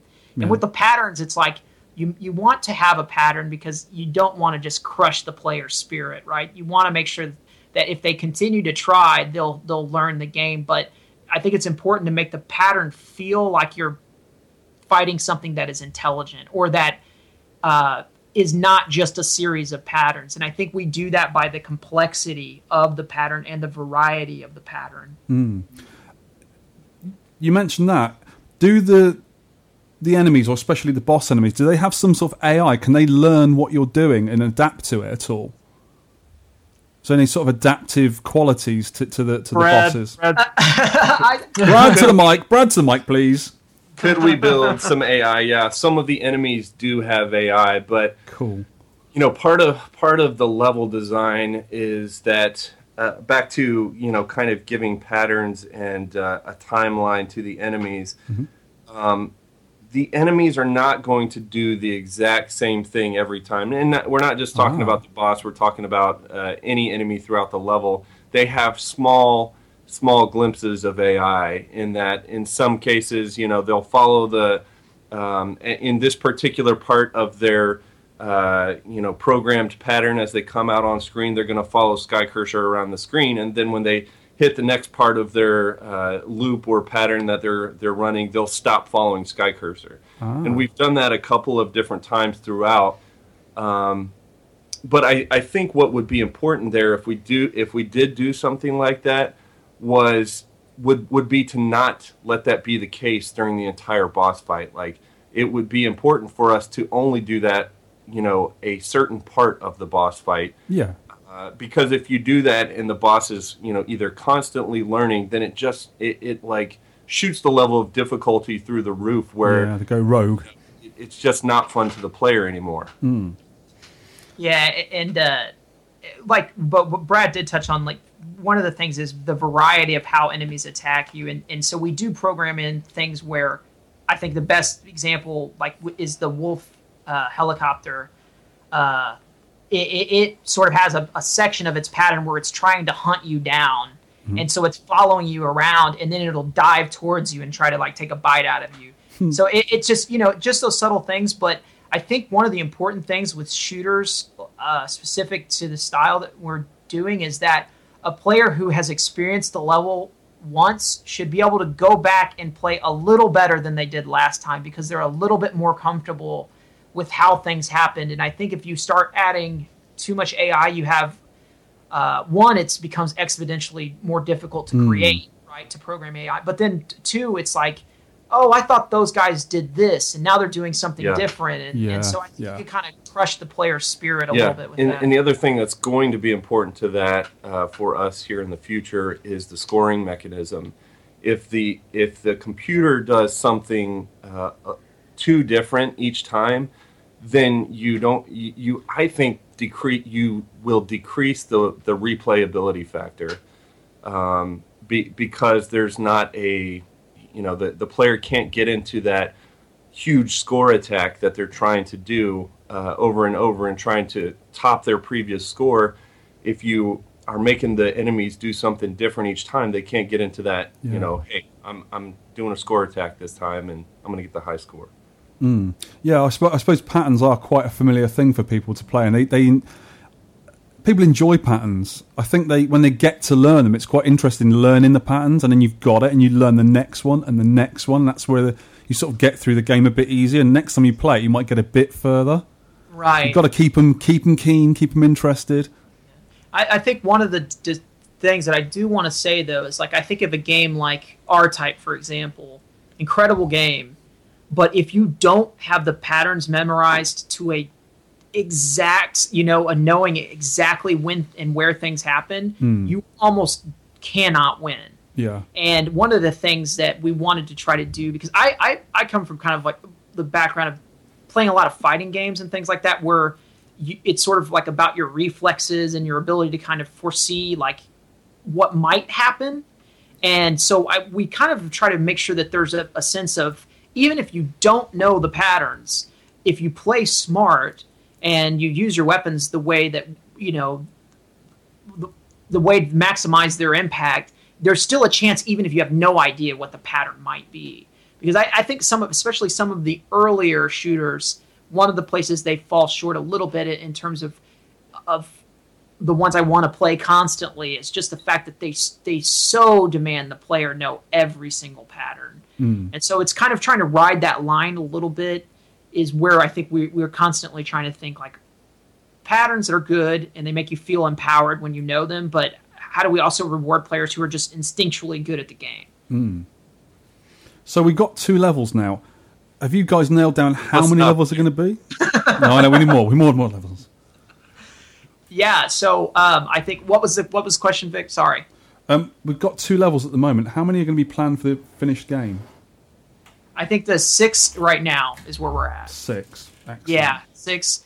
Um, there, one of the great things about how our hardware platform is designed is it allows for very, very easy uh, updates via USB. hmm Um, so one of the things we'd like to start doing, and, and in fact, the uh, agreement that we've reached with Adam over at uh, Arcade Heroes and the Game Grid Arcade Mhm. is that he's going to get an advanced copy of SkyCurser. So Oh, in the next month or so, you'll be able to go to the Game Grid and play a SkyCurser machine in the flesh. You know, so um, which is awesome, but it's a prototype and the, the game isn't done. And so what we're going to do is as uh, updates happen, we'll be sending them to him live along with maybe even new marketing materials and things like that so he can continue to keep the momentum around the game because we obviously want to people who invest in us early like that we want to make sure that we invest back into them Hmm. and all that is to say is that let's say there's a huge demand for SkyCurser or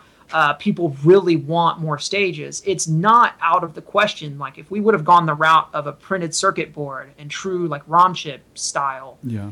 we would have to have made a commitment that you know we got everything exactly the way it needed to be, um, or you know, or face like massive, massive uh, costs to re- make refinements. Whereas this yeah. This is the easiest way, isn't it? it's easy, right? Yeah. So all that is to say is that, you know, my hope is that we can we can move to another game once SkyCurser's finished. But if there's demand there, there's definitely an opportunity for us to do really inexpensive like updates where there's new stages or maybe even potentially free updates for people who Wow, have uh, yeah. just game hardware. Yeah, because even pinball machines nowadays, modern pinballs, um, you can update the, the software with a USB stick as well. It's Right, the way to go, I think. Yeah, I mean, it, you know, that, we want to be smart about it, right? We want to stay true to the arcade roots, but it's like, why not take advantage of the opportunity that like that format allows of just easy, responsive updates? Hmm. And we're talking about the hardware. Obviously, I think now you have the, the hardware specs right down where you want to be. They're not going to change now. That's exactly what you want on the uh, the airframe technology. That's true. Yeah, for the most part, um, everything that we've uh, specced out is probably going to ship with the you know the first iteration of the game. Mhm. So um, you know we're right now in the process of having the enclosure actually made. So thinking through, um, hey, are we going to use plastic? What type of plastic are we going to use for the enclosure? Hey, maybe we could use metal. Um, who's going to do the metal? How we're going to have it machined? What just the whole process around putting the enclosure together. Mm-hmm. So the reason I'm talking so much about the enclosure is because the enclosure is, you know, kind of the, the last piece that says, okay, you've already got the guts figured out. So you've got all the different little pieces of technology that are going inside the enclosure. Mm-hmm. Now you can actually pull the trigger on the dimensions of the enclosure and where all the inputs are going to actually align.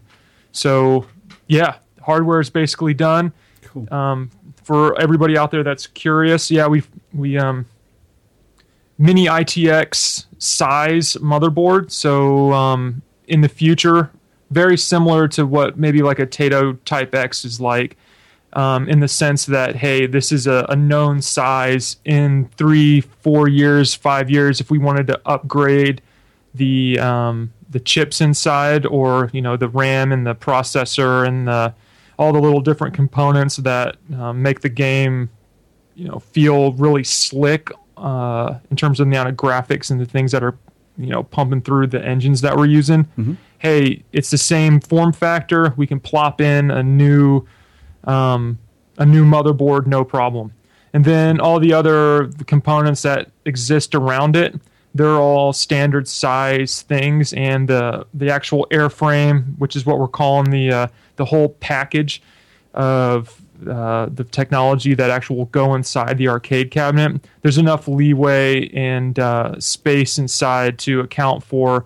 Oh, maybe you want to overclock your system, or you want to add a larger audio amp, or um, hey, you want to have a digital out. All those types of things could be added, no problem in the future. So, airframe in the sense like, oh, you know, I kind of joke, well, it's just a box, but it's a box that's been designed to spec. So there's just air in it right when we print it out or when we have it manufactured. But um, we can put all these different, like, specialized, sometimes specialized, sometimes just off the shelf components inside. And arcade operators will be able to work on it pretty cool. easily. We'll be able to assemble, assemble them pretty easy, easily. And if there's ever like a replacement part that needs to go out, it can be repaired very easily and cost effectively.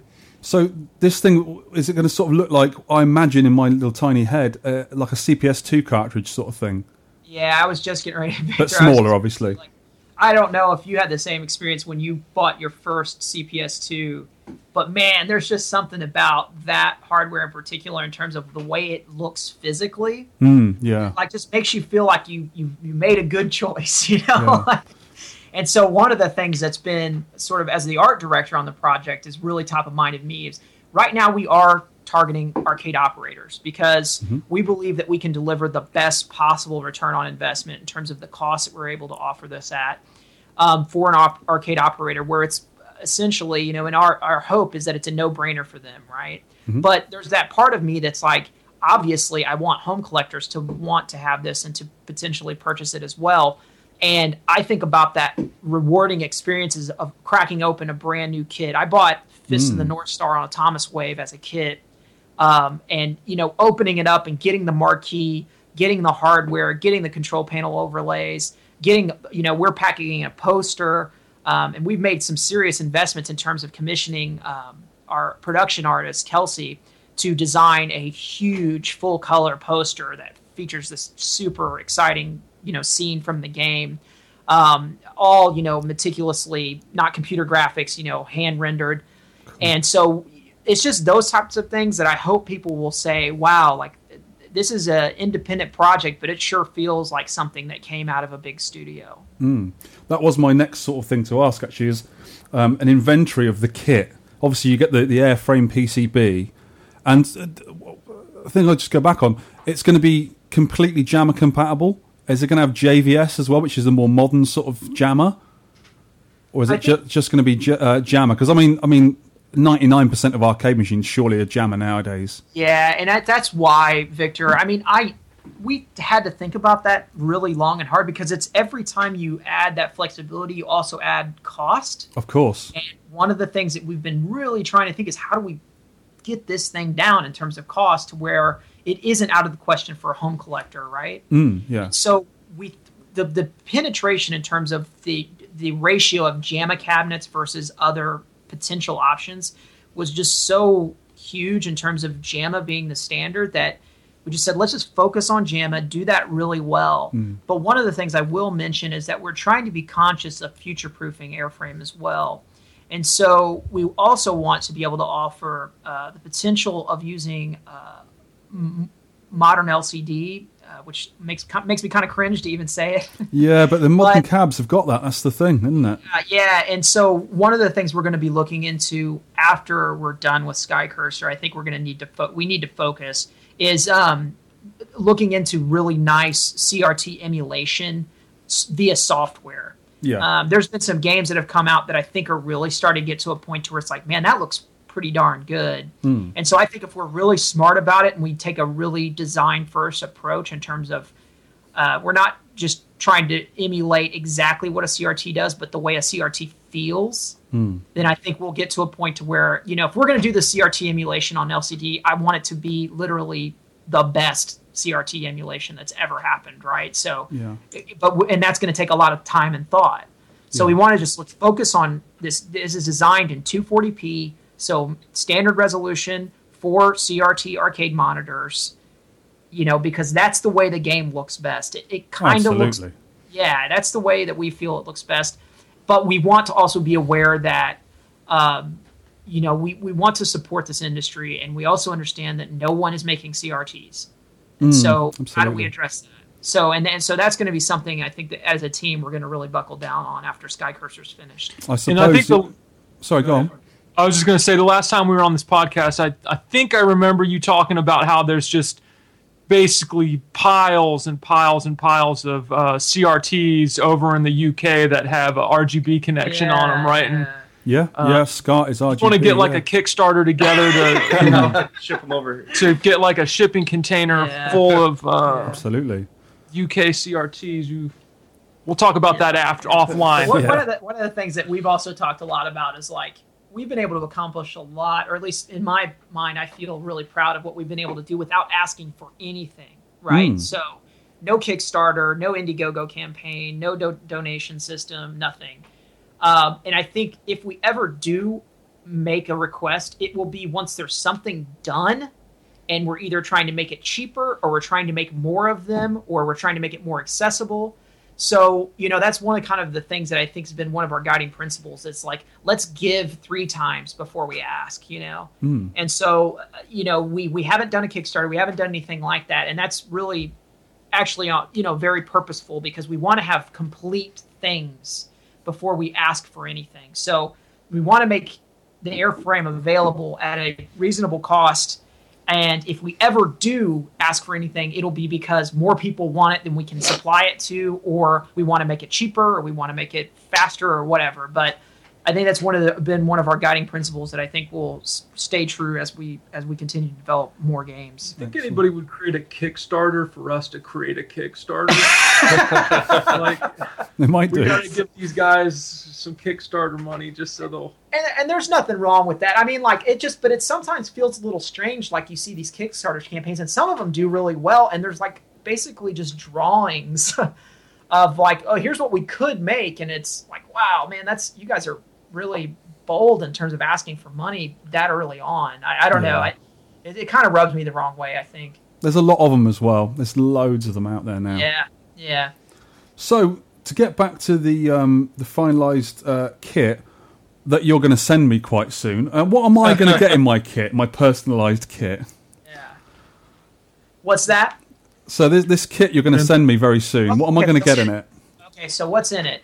So uh, the guys are gonna have to keep me honest because one of the things is that what we want to do is have all the elements together and then just take that photo, right? That says here it is, Yeah. right? Like so you know exactly what you're getting. There's no questions asked. Like you, if you if you feel like it's a good investment, and that's why we haven't talked about the price either, is because we want to be able to share with people exactly what they're going to get before we we talk really about price. Yeah, I'm sure there's a lot of things to nail down first before you can even talk about costs. I Right. think. So, for example, um, we already know exactly what side art will be included. We know uh, we will continue to expand the options on the marquees, but we have two different marquees that, Ooh, that great. can be chosen from. Mhm. We uh, the process of the poster is is being designed right now. That was one of the things that Adam was actually responsive to. Was he's like, I, you know, no one thinks about like how do I promote this game once it's at my arcade? So we want to make this huge poster that's like really eye catching, almost like a movie poster mm-hmm. that can be hung outside of the arcade or by the arcade cabinet or whatever that says like here's a brand new game that you can't Yeah. play anywhere else, right? So there's going to be the poster, there's going to be the control panel overlay. One of the things Phil and I was just were just talking about is the control panel as it stands today. We had a really talented designer design it for us, um, who's actually done work for Capcom and Sega, and he's he's just a very talented guy. But uh, it's very specialized to fit a Dynamo style cabinet right now. Yeah. So one of the things we want to think about is do we have options or do we make a more flexible control panel design that can fit maybe on a broader range of so there's things like Hmm. that we still need to think about. So let's see, we've got the marquee, the side art, the control panel, the hardware, the poster. We'll probably pack in some t-shirts, you know, just because we can't resist giving away goodies. Um, and then the software key, which is via USB for SkyCurser. Mhm. Um, and uh, am I missing anything? Sounds pretty good to me. Yeah, I mean we want Keychain. Yeah, Yeah. leather jacket. Leather jacket. I would certainly use a keychain, honestly. Because Yeah. the, the collectors out there will eat this up. That sort of stuff is amazing for collectors. I mean, a collector getting a kit is just got to be one of the best things you can collect. And I think like you know Neo Geo Dev Team does a great job with that. Uh, they have really nice kits, and I think it helps them merit the price point, right? Because it's like, look at all this great stuff we get. Like, because we're doing this all on our own, like we can't go out, we can't afford to go out and buy 500 motherboards, right? And Mm. potentially get the cost savings. But what we can do is pack as many additional things in there as we possibly can to help a person who does make the investment feel like, wow, that's like this is really great. Like a lot of tender loving care went into this package, right? And Hmm.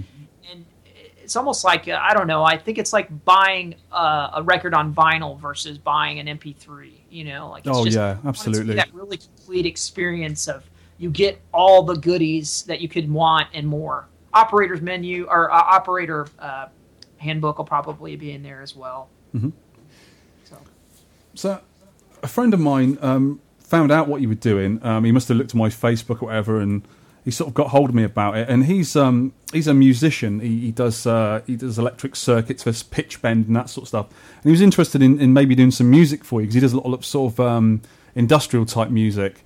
Oh, Um, yeah. Are you are you sort of after people to help out as well? 'Cause obviously, it's a massive project for the three guys. Yeah, I think, uh, and I'll, definitely let the other guys talk in terms of what we're we're looking for. Mhm. But uh, for me right now, I every single sprite in the game I've actually done on my own. Yeah, it's a And lot it's of work for I all three of you. It's not that I don't love it; it's just that I want to do more. Right? I want Hmm. to move faster. And so I'm having some commu- communication with some very talented pixel artists. All right, It's incredibly expensive. Yeah. I, I was actually taken back at, at how much uh, good pixel art people say, like, oh, all these indie games using pixel art because it's cheap. It's like, uh, I don't know if I would say that. Mm. But um, but anyhow, uh, so I'm looking for pixel artists. I am interested in having conversations with uh, musicians. It's funny because because I have that background in music, it's one of the things that actually happens easiest for me Mm, in yeah, of sure. like I can crank out the music. I feel pretty confidently because I just have that background. But that doesn't mean that I couldn't use the help. Yeah, But those sure. are kind of the, the the main area I think I'm looking for the most help in is uh, sprite artwork, pixel art, um, and uh, you know potentially music as well. Um, we've got the production artist Kelsey who does more of our like full color, large scale artwork. She's amazing. She's kind of been very very responsive. She's she's local, so I'm able to like actually have conversations with her. But she, she's like kind of our person, our go to for that but those are the pixel artist is definitely the thing that I would love to find someone who I can have really good communication with, who's excited about the project, definitely can pay them. Um, but but I yeah, I'd, be, I'd love to hear anything about sound. But I'll, I'll turn it over uh, to the guys to maybe see if they have any thoughts. Yeah, so um, you know, I'm the lead developer. This is Brad. Um, we have uh, initially, when we started setting up the game, we we took a couple of uh, key things into consideration. um, the main thing was whether or not there could ever be any other developers on this project, Hmm. and I think we're in a good place for that. Um, I think uh, in in general we have uh, a private Git repo on uh, Bitbucket. We have um, uh, the game is uh, set up uh, fairly decently. There is going to be a little bit of technical debt to pay down if somebody's brought on board. But one of the things that we also understand is that um, bringing a new developer on board also uh, requires a little bit of uh, time to ramp up in terms of in terms of the time. Hmm. Um, so I think we're in a in a little bit of a unique position here with um, we are set up to bring other developers on board. We even have a, a ticketing system that we have set up like a normal, you know, uh, dev team would have, where they say, okay, we got to address this bug, address this bug, address this bug, fix this thing, script this uh, enemy out, you know, certain things like that, and uh, developer can come in, pull those tickets off, and uh, mark them as complete. Um, and we we have a sort of a user testing slash QC process uh, with some some close friends of ours who are doing besides us the user testing on the game. So we, we have a we have a good process in place. Um, I think uh, in terms of who we're looking for that could help right now would be somebody who has some experience uh, with GameMaker or can get up to speed very quickly with GameMaker. I would say as a developer, it's a lot like JavaScript. I've also heard it's a lot like Python. Um, I'm not a Python developer. I've got uh, experience with other server-side technologies, but um, so somebody who can read documentation and get up to speed quickly, and or look at another developer's code um, and just kind of begin to figure things out with uh, minimal direction. So, um, so that is on the table. Uh, but we also do have a, a deadline that we're kind of like trying to hit. Um, and I'll let Steve or Chris, uh, sorry Phil or Chris talk to to that. So the question is, if I bring another developer on, is it going to slow us from hitting that deadline, which um, you know could be a real possibility, or uh, or not? But again, we're set up to bring other developers on. The question is just how long it takes to get them up to speed. Sure. This might be slightly premature because we haven't really. I don't know if we've the three of us have come to a decision. Um, I don't know. I guess we could probably just say that this is a certain a certain type of news. So if we were to think of how we're currently set up operationally, the three of us are working on SkyCurser the game, but then there's also the three of us that are working on this this business of arcade production and arcade uh, you know promotion and just like the three people that just want to make games and um, the if I were to switch over to speaking to as one of the people of this like little business, this Griffin Aerotech arcade production house, that um, I think getting the word out about like, hey, this is this is starting to become so real that it would be really fun to talk to other people about making games for Mm, yeah. the you know for Airframe Yep. right? And so, um, for example, your your friend Vic that's got you know some music chops. Yeah. You can put him or her together with somebody who's got some graphic or some like conceptual creative stuff in their brain and then match them with a developer i think that would be really fun i think Hmm. that could be really cool just for the whole arcade scene to be like oh not only did the SkyCurser guys they've got this game coming out but man they're really trying to go hard and get other people to start developing for the arcade and yeah, so that'd be great. I think that's too premature of a No. an ass to say, but talking through like the three guys that are running this running this you know this nascent arcade publishing business um, i think it would be really cool to get the word out about like hey this thing is so legitimate now that you can actually develop for it and there's a, like a business model behind it Yeah. which isn't always the cutest thing to talk about with people but um, it could be really fun. And and that's the thing like i think for me you know I, I try to constantly look at what we're doing with sort of a like a, a typical like internet troll perspective i guess. And you know it's easy to be like oh this airframe thing whatever. There'll be one game on it and it'll go away and it'll be a cool flash in the pan but it'll be a flash in the pan. And for me it's like i want this to eventually someday be a career. And I don't think that's going to be possible unless we're able to say, okay, the airframe not only has SkyCurser, but it also has, you know, these new games coming up on it, and they're all at the quality standard that we've developed sort of as like our sort of this is the this is what you expect from a Griffin Aerotech game, right? Hmm. And so one of the things we're doing right now is we actually just met with a very talented developer here locally, and we're now working on pairing him with uh, another creative person who we trust and know to get them started on game number two as SkyCurser's happening, so that it's like okay, if I do make the investment in Airframe and SkyCurser, I know on the back end there's another game coming, and once I have the hardware, the software is significantly less expensive. Um, but all of a sudden now, you know, in, buying Airframe or like investing in what these guys are doing is more compelling because I know other games are actually going to happen.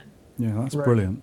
Yeah, and I think those key things that we're working on now, uh, like I'm talking about with uh, development, how we have a repo and we have a ticketing system and we have quality control in place. Those things we can we understand and can apply to any other games that we're going to be building. So.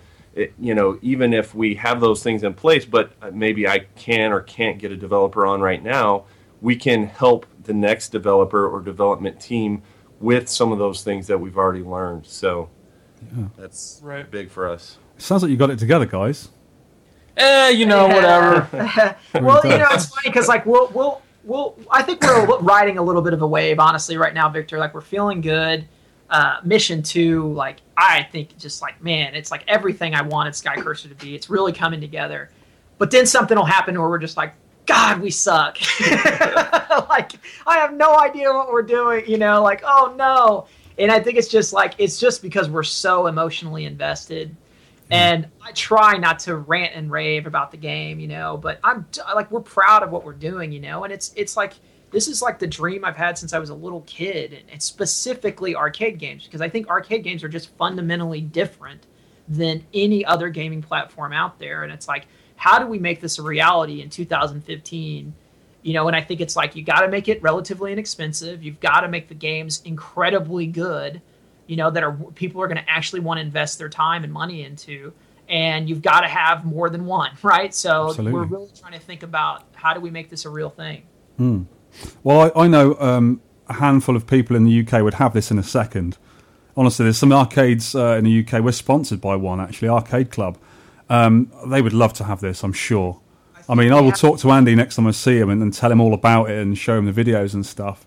It's it's it's a little hard to keep track. We try to be really on top of our correspondence. Like if someone emails us through dev at skycursor.com or any of our contacts, Mhm. we try to get right back to them. But we ha- we've noticed that like people are actually interested and they're like you know i'm sure they want to make a smart decision like and they want to make sure it's a real thing but we've had arcades and um, home collectors start to reach out for us r- reach out to us and you know we could always use the capital and we'd love to sell but at the same time we need to make sure that what we give them is worth their investment and it works the way that we want it to and it doesn't leave them with a sour taste in their mouth either Mm, so yeah. what we've been doing is we will entertain conversations about purchasing SkyCurser, um, but it needs to be on this understanding of you understand that software updates will be coming.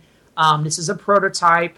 There may be a bug, you know. Uh, uh, we play it a lot and we don't experience them, but we play, you know, and we've had play testers. But you know, all all that is to say is that right now it's a one to one. If you want to have the conversation, we'd love to have it with you, but there will be a day where it'll be as easy as looking on the website, seeing how much it costs, and purchasing it if you're interested.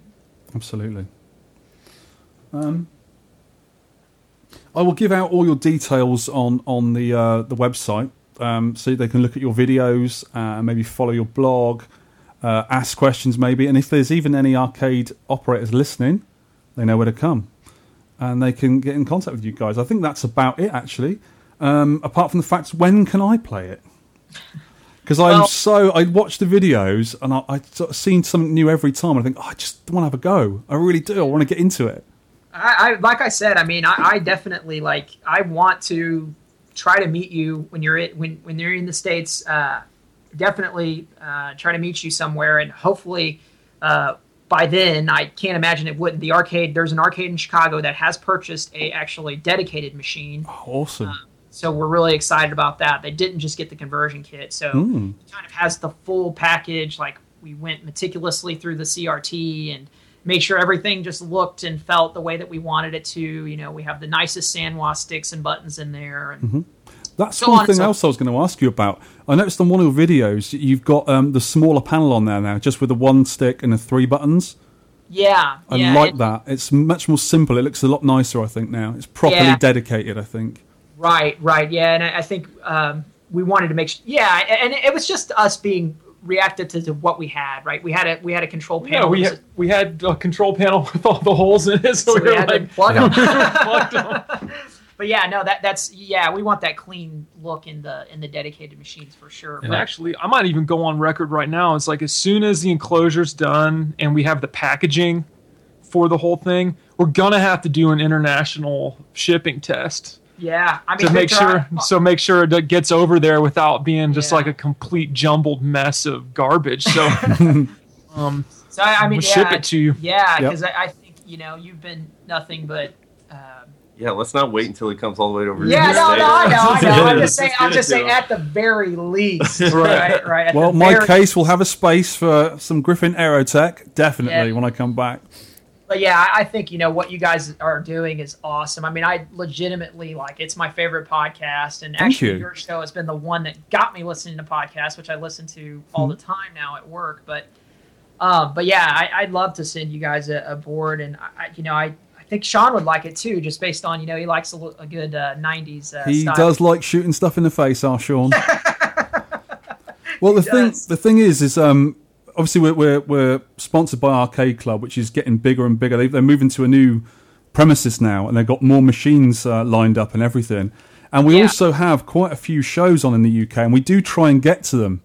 And I'll always be be willing to take along a SkyCurser board and let people have a look at it. Definitely. Yeah, that would be huge for us. Mm, cool.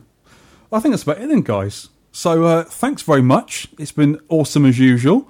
And everyone talk to these guys, go and buy SkyCurser, I reckon. Yeah, well, we appreciate it. Yeah, Victor, thank you. Thank Thank you. you. Cheers, and guys. You can download or play the podcast, read all the show notes, and leave feedback at www.tenpencearcade.co.uk. You can email me at vertvic at tenpencearcade.co.uk. You can also reach us on our Facebook page. You can tweet me at tenpencearcade, and you can tweet Shaun at Shaun Holly. We'd love to hear from you for game suggestions, arcade pickups and stories, or any of your personal thoughts on anything we may have covered.